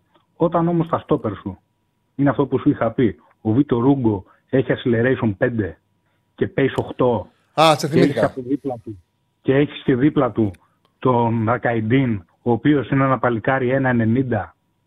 Πολύ καλός με την μπάλα, πολύ καλό στο προσωπικό μαρκάρισμα. Αλλά όταν το βγαίνει ο παίχτη από πίσω στο τρέξιμο, δεν ξέρει πού το, από πού τον βγαίνει, κατάλαβες; Ο Καϊντίν είναι Αυτό καλός είναι- στο να το πω πριν, συγγνώμη, διακόπτω, σε, Καλός χαμηλ- είναι, σε, αλλά- σε χαμηλά αλλά δεν μέτρα. είναι για Άκου. τέτοιο- δεν- μπράβο, δεν είναι για build-up το παιχνίδι. Ναι, ναι, είναι σε χαμηλά μέτρα. Να έχεις τα. Χαμηλά είναι καλός. Να σε πιέζει ο Αυτό τι αντίπαλος. σημαίνει, Να σου, πω, να σου πω κάτι. Αυτό τι- για μένα τι σημαίνει; Ότι δεν είναι κακοί οι παίκτες που έχει ο Παναθηναϊκός. Απλώς οι παίκτες, έχει πολλούς παίκτες Έχει- που ο Παναθηναϊκός Έχει σκάσει κάτι είναι πάντως. για παιχνίδια ή πιο δύσκολα ή άλλης νοοτροπίας. Έχει χάσει κάτι. Έχει έχεις κάτι, χάσει κάτι, κάτι, σημα- κάτι σημαντικό. Αυτή ήταν η ενεργηματική ομάδα του Παναθηναϊκού. Η βασική ομάδα του Παναθηναϊκού έχει εκπαιδευτεί στο παιχνίδι του Τερήμ. Δηλαδή, η δι- ο Τερήμ έχει. Πάμε να την πούμε. Πάμε να Έχει. την πούμε. Ντραγκόφσκι. Ντραγκόφσκι. Πάμε Μη, λίγο μη, να σου πω και για μη, τον μη, μη, μη, Ντραγκόφσκι. όχι, όχι, όχι. Είναι ε, μισό λεπτό. Γιατί βάει Αράο, το δίδυμο στο κέντρο άμυνας και στον άξονα Πέρεθ, ε, δύο, δύο εκ των Πέρεθ, ε, Τσέριν, ε, Κότσιρα. Στον άξονα. Αυτή, με αυτούς πιέζεις καλά ψηλά με αυτό το δίδυμο και μπορείς να παίξεις πιο επιθετικά και σε πιο ψηλά μέτρα το κεντρικό αμυντικό σου δίδυμο. Ε, την έχει εκπαιδεύσει την ομάδα και η βασική ομάδα είναι πολύ καλύτερη στο παιχνίδι Τερήμ από αυτό που είδαμε το Σάββατο. Συμφωνώ απόλυτα σε αυτό που λες. Αυτό ήθελα να σου πω. Ναι. Ότι ο Παναθηναϊκός εφέτος, ε, αυτό ήθελα να σου πω λίγο, την εντεκάδα του, ότι πρέπει να είναι ο Παναθηναϊκός με Τραγκόφσκι, δεξιά πρέπει να παίζει ε, με το Γκότσιρα ή το Βαγιανίδη, αυτό που λες, δηλαδή ο Κότσιρα σε αν- ανάλογα τα παιχνίδια της κούρασης να παίζει και σαν χάφ στο κέντρο, γιατί απέδειξε ότι είναι πολύ καλός. Στόπερ, μέχρι το τέλος χρονιάς δεν, δεν, δεν αλλάζει αυτή η διάδα. Γετβάει, πες το, το Αράο, και τον Αράο, Αράο. τον Αράο, ωραία. Και θα μπαίνει άλλος σε περίπτωση του 70-75 που είναι κουρασμένος και κερδίζει η ομάδα με τουλάχιστον δύο γκολ διαφορά. Όπως, Καταλαβαίνεις τι λέω. όπως το λες, όπως το Πάμε λες. για πρωτάθλημα. Ναι, Πάμε ναι. για πρωτάθλημα. Τέλος. Αριστερά, Μλαντένοβιτς, Μλαντένοβιτς. Και να σου πω λίγο με τον Μλαντένοβιτς κάτι, θα συμφωνήσει αυτό. Έχει πολύ καλή σέντρα το παλικάρι, δεν λέω. Αλλά ρε φιλό, όταν σου έρχεται την μπάλα, κάνε και καμιά φορά πάσα. Μην την μπουμπούνα όλη την ώρα σέντρα. Έχεις δίκιο. Καταλαβαίνεις τι λέω. Όλη την ώρα την μπουμπούνα η σέντρα. Όλη την ώρα. Δεν τον έχω δει να κάνει μια, μια κίνηση, μια, μια κάτι. Όλη την ώρα σέντρα αυτό το παιδί. Καλή μεν. Εντάξει, πόσε φορέ έντρεζε, φίλε. Υπάρχει κι άλλος τρόπος ανάπτυξης του παιχνιδιού. Λοιπόν, άρα αριστερά έχουμε και πρόβλημα γενικότερα για μένα και για τον χρόνο. Πολύ μεγάλο. Και δεξιά έχουμε πρόβλημα. Λοιπόν, στα χάφα όπως λες με Πέρετ και μπροστά μόνο, μόνο τρεις παίχτες θα παίξουν. Μπακασέτας, Μπερνάρ, Τσέριν. Κανένας άλλος. Ούτε ο Τζούρισι. Ο Τζούρισι, όπως είπαμε πριν, θα μπαίνει στο 75 με δύο γκολ διαφορά.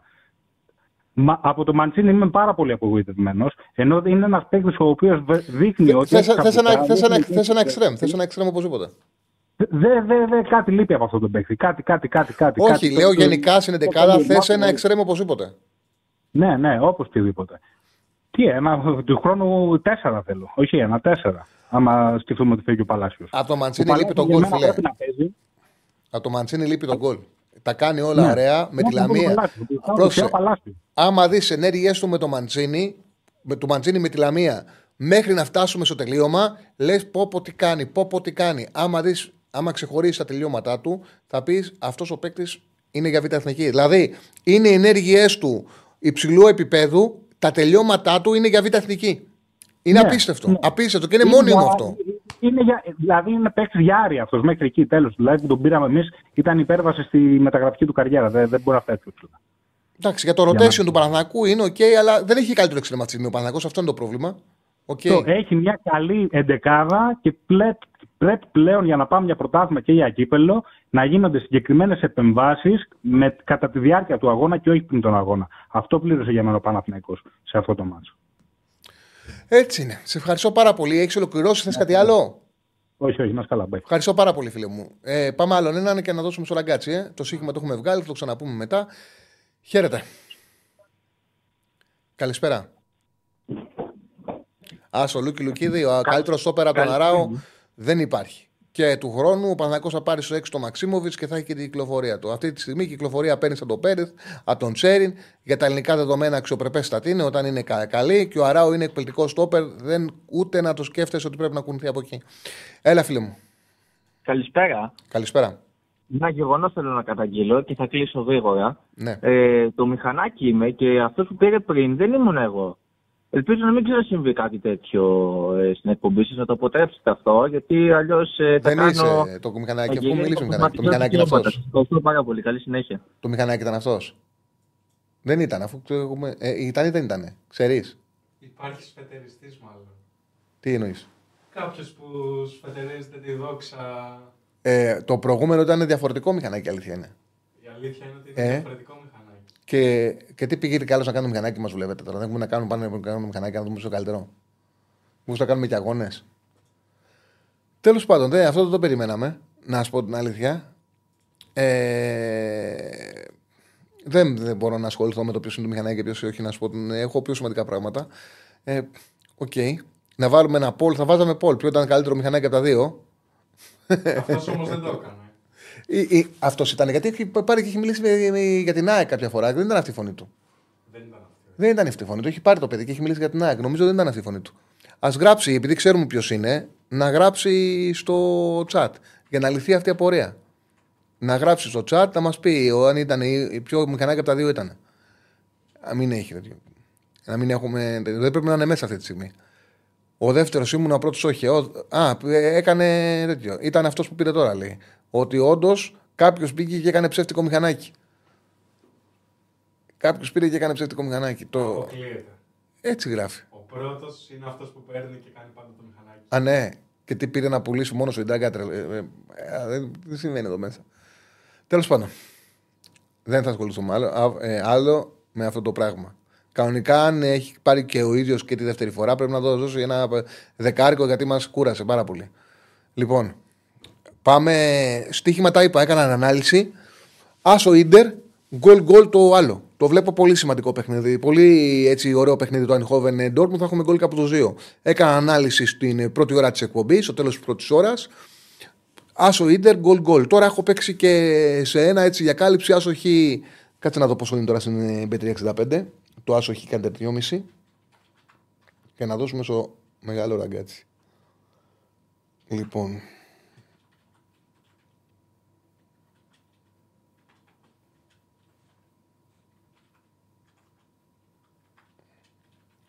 Και είναι και ωραίο ε, η σούπερ ενίσχυση στο 2,75 έμαθα ότι δεν είναι ότι έχει να κάνει το ταβάνι στο ποντάρισμα έχει να κάνει με το τι τζίρο κάνει ο καθένας. Οπότε στο καθένα είναι διαφορετικό.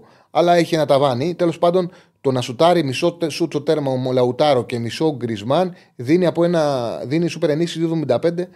Δίκαιο το θεωρώ. Λοιπόν. Ε, bet builder. Διπλή ευκαιρία. Άσοχη. Συνολικά γκολ under 2 είναι στο 2.05. Δηλαδή άσοχη και under 2,5 είναι στο 2.05. Σαν κόμπο. Δηλαδή να μην μπουν πολλά γκολ και να μην χάσει ίντερ. Και με ασιατικό χάντικα 1,5 στη Λίβερπουλ. Έχω κάνει και ε, την Λίβερπουλ συγγνώμη, τη City, τη City με την Bradford. Έχω βάλει και αυτό σε ένα δελτίο. Ε, αυτά φτάσαμε στο τέλος. Ακολουθεί ο ραγκάτσι, μείνετε συντονισμένοι. Εμείς αύριο, μην το ξεχάσετε, παιδιά, μην είμαστε μόνοι μας. Αύριο έχουμε εκπομπή pre-game 3 η ώρα. 3 με 5. Δεν χανόμαστε. Και έχουμε καινούρια live betting εκπομπή στο κανάλι του Bet Home. Δώσε μια διάδα με το φρουρό και το ψηλό από ε, Σάββατο και κάθε Σάββατο και Κυριακή 4 με 7. Κάθε Σάββατο και Κυριακή, από το προηγούμενο Σάββατο ήταν, κάνανε πρεμιέρα τα παιδιά. Κάθε Σαββατοκύριακο 4 με 7, μην το ξεχνάτε. Καλή συνέχεια, τα λέμε αύριο στις 3 η ώρα είναι το ραντεβού μας.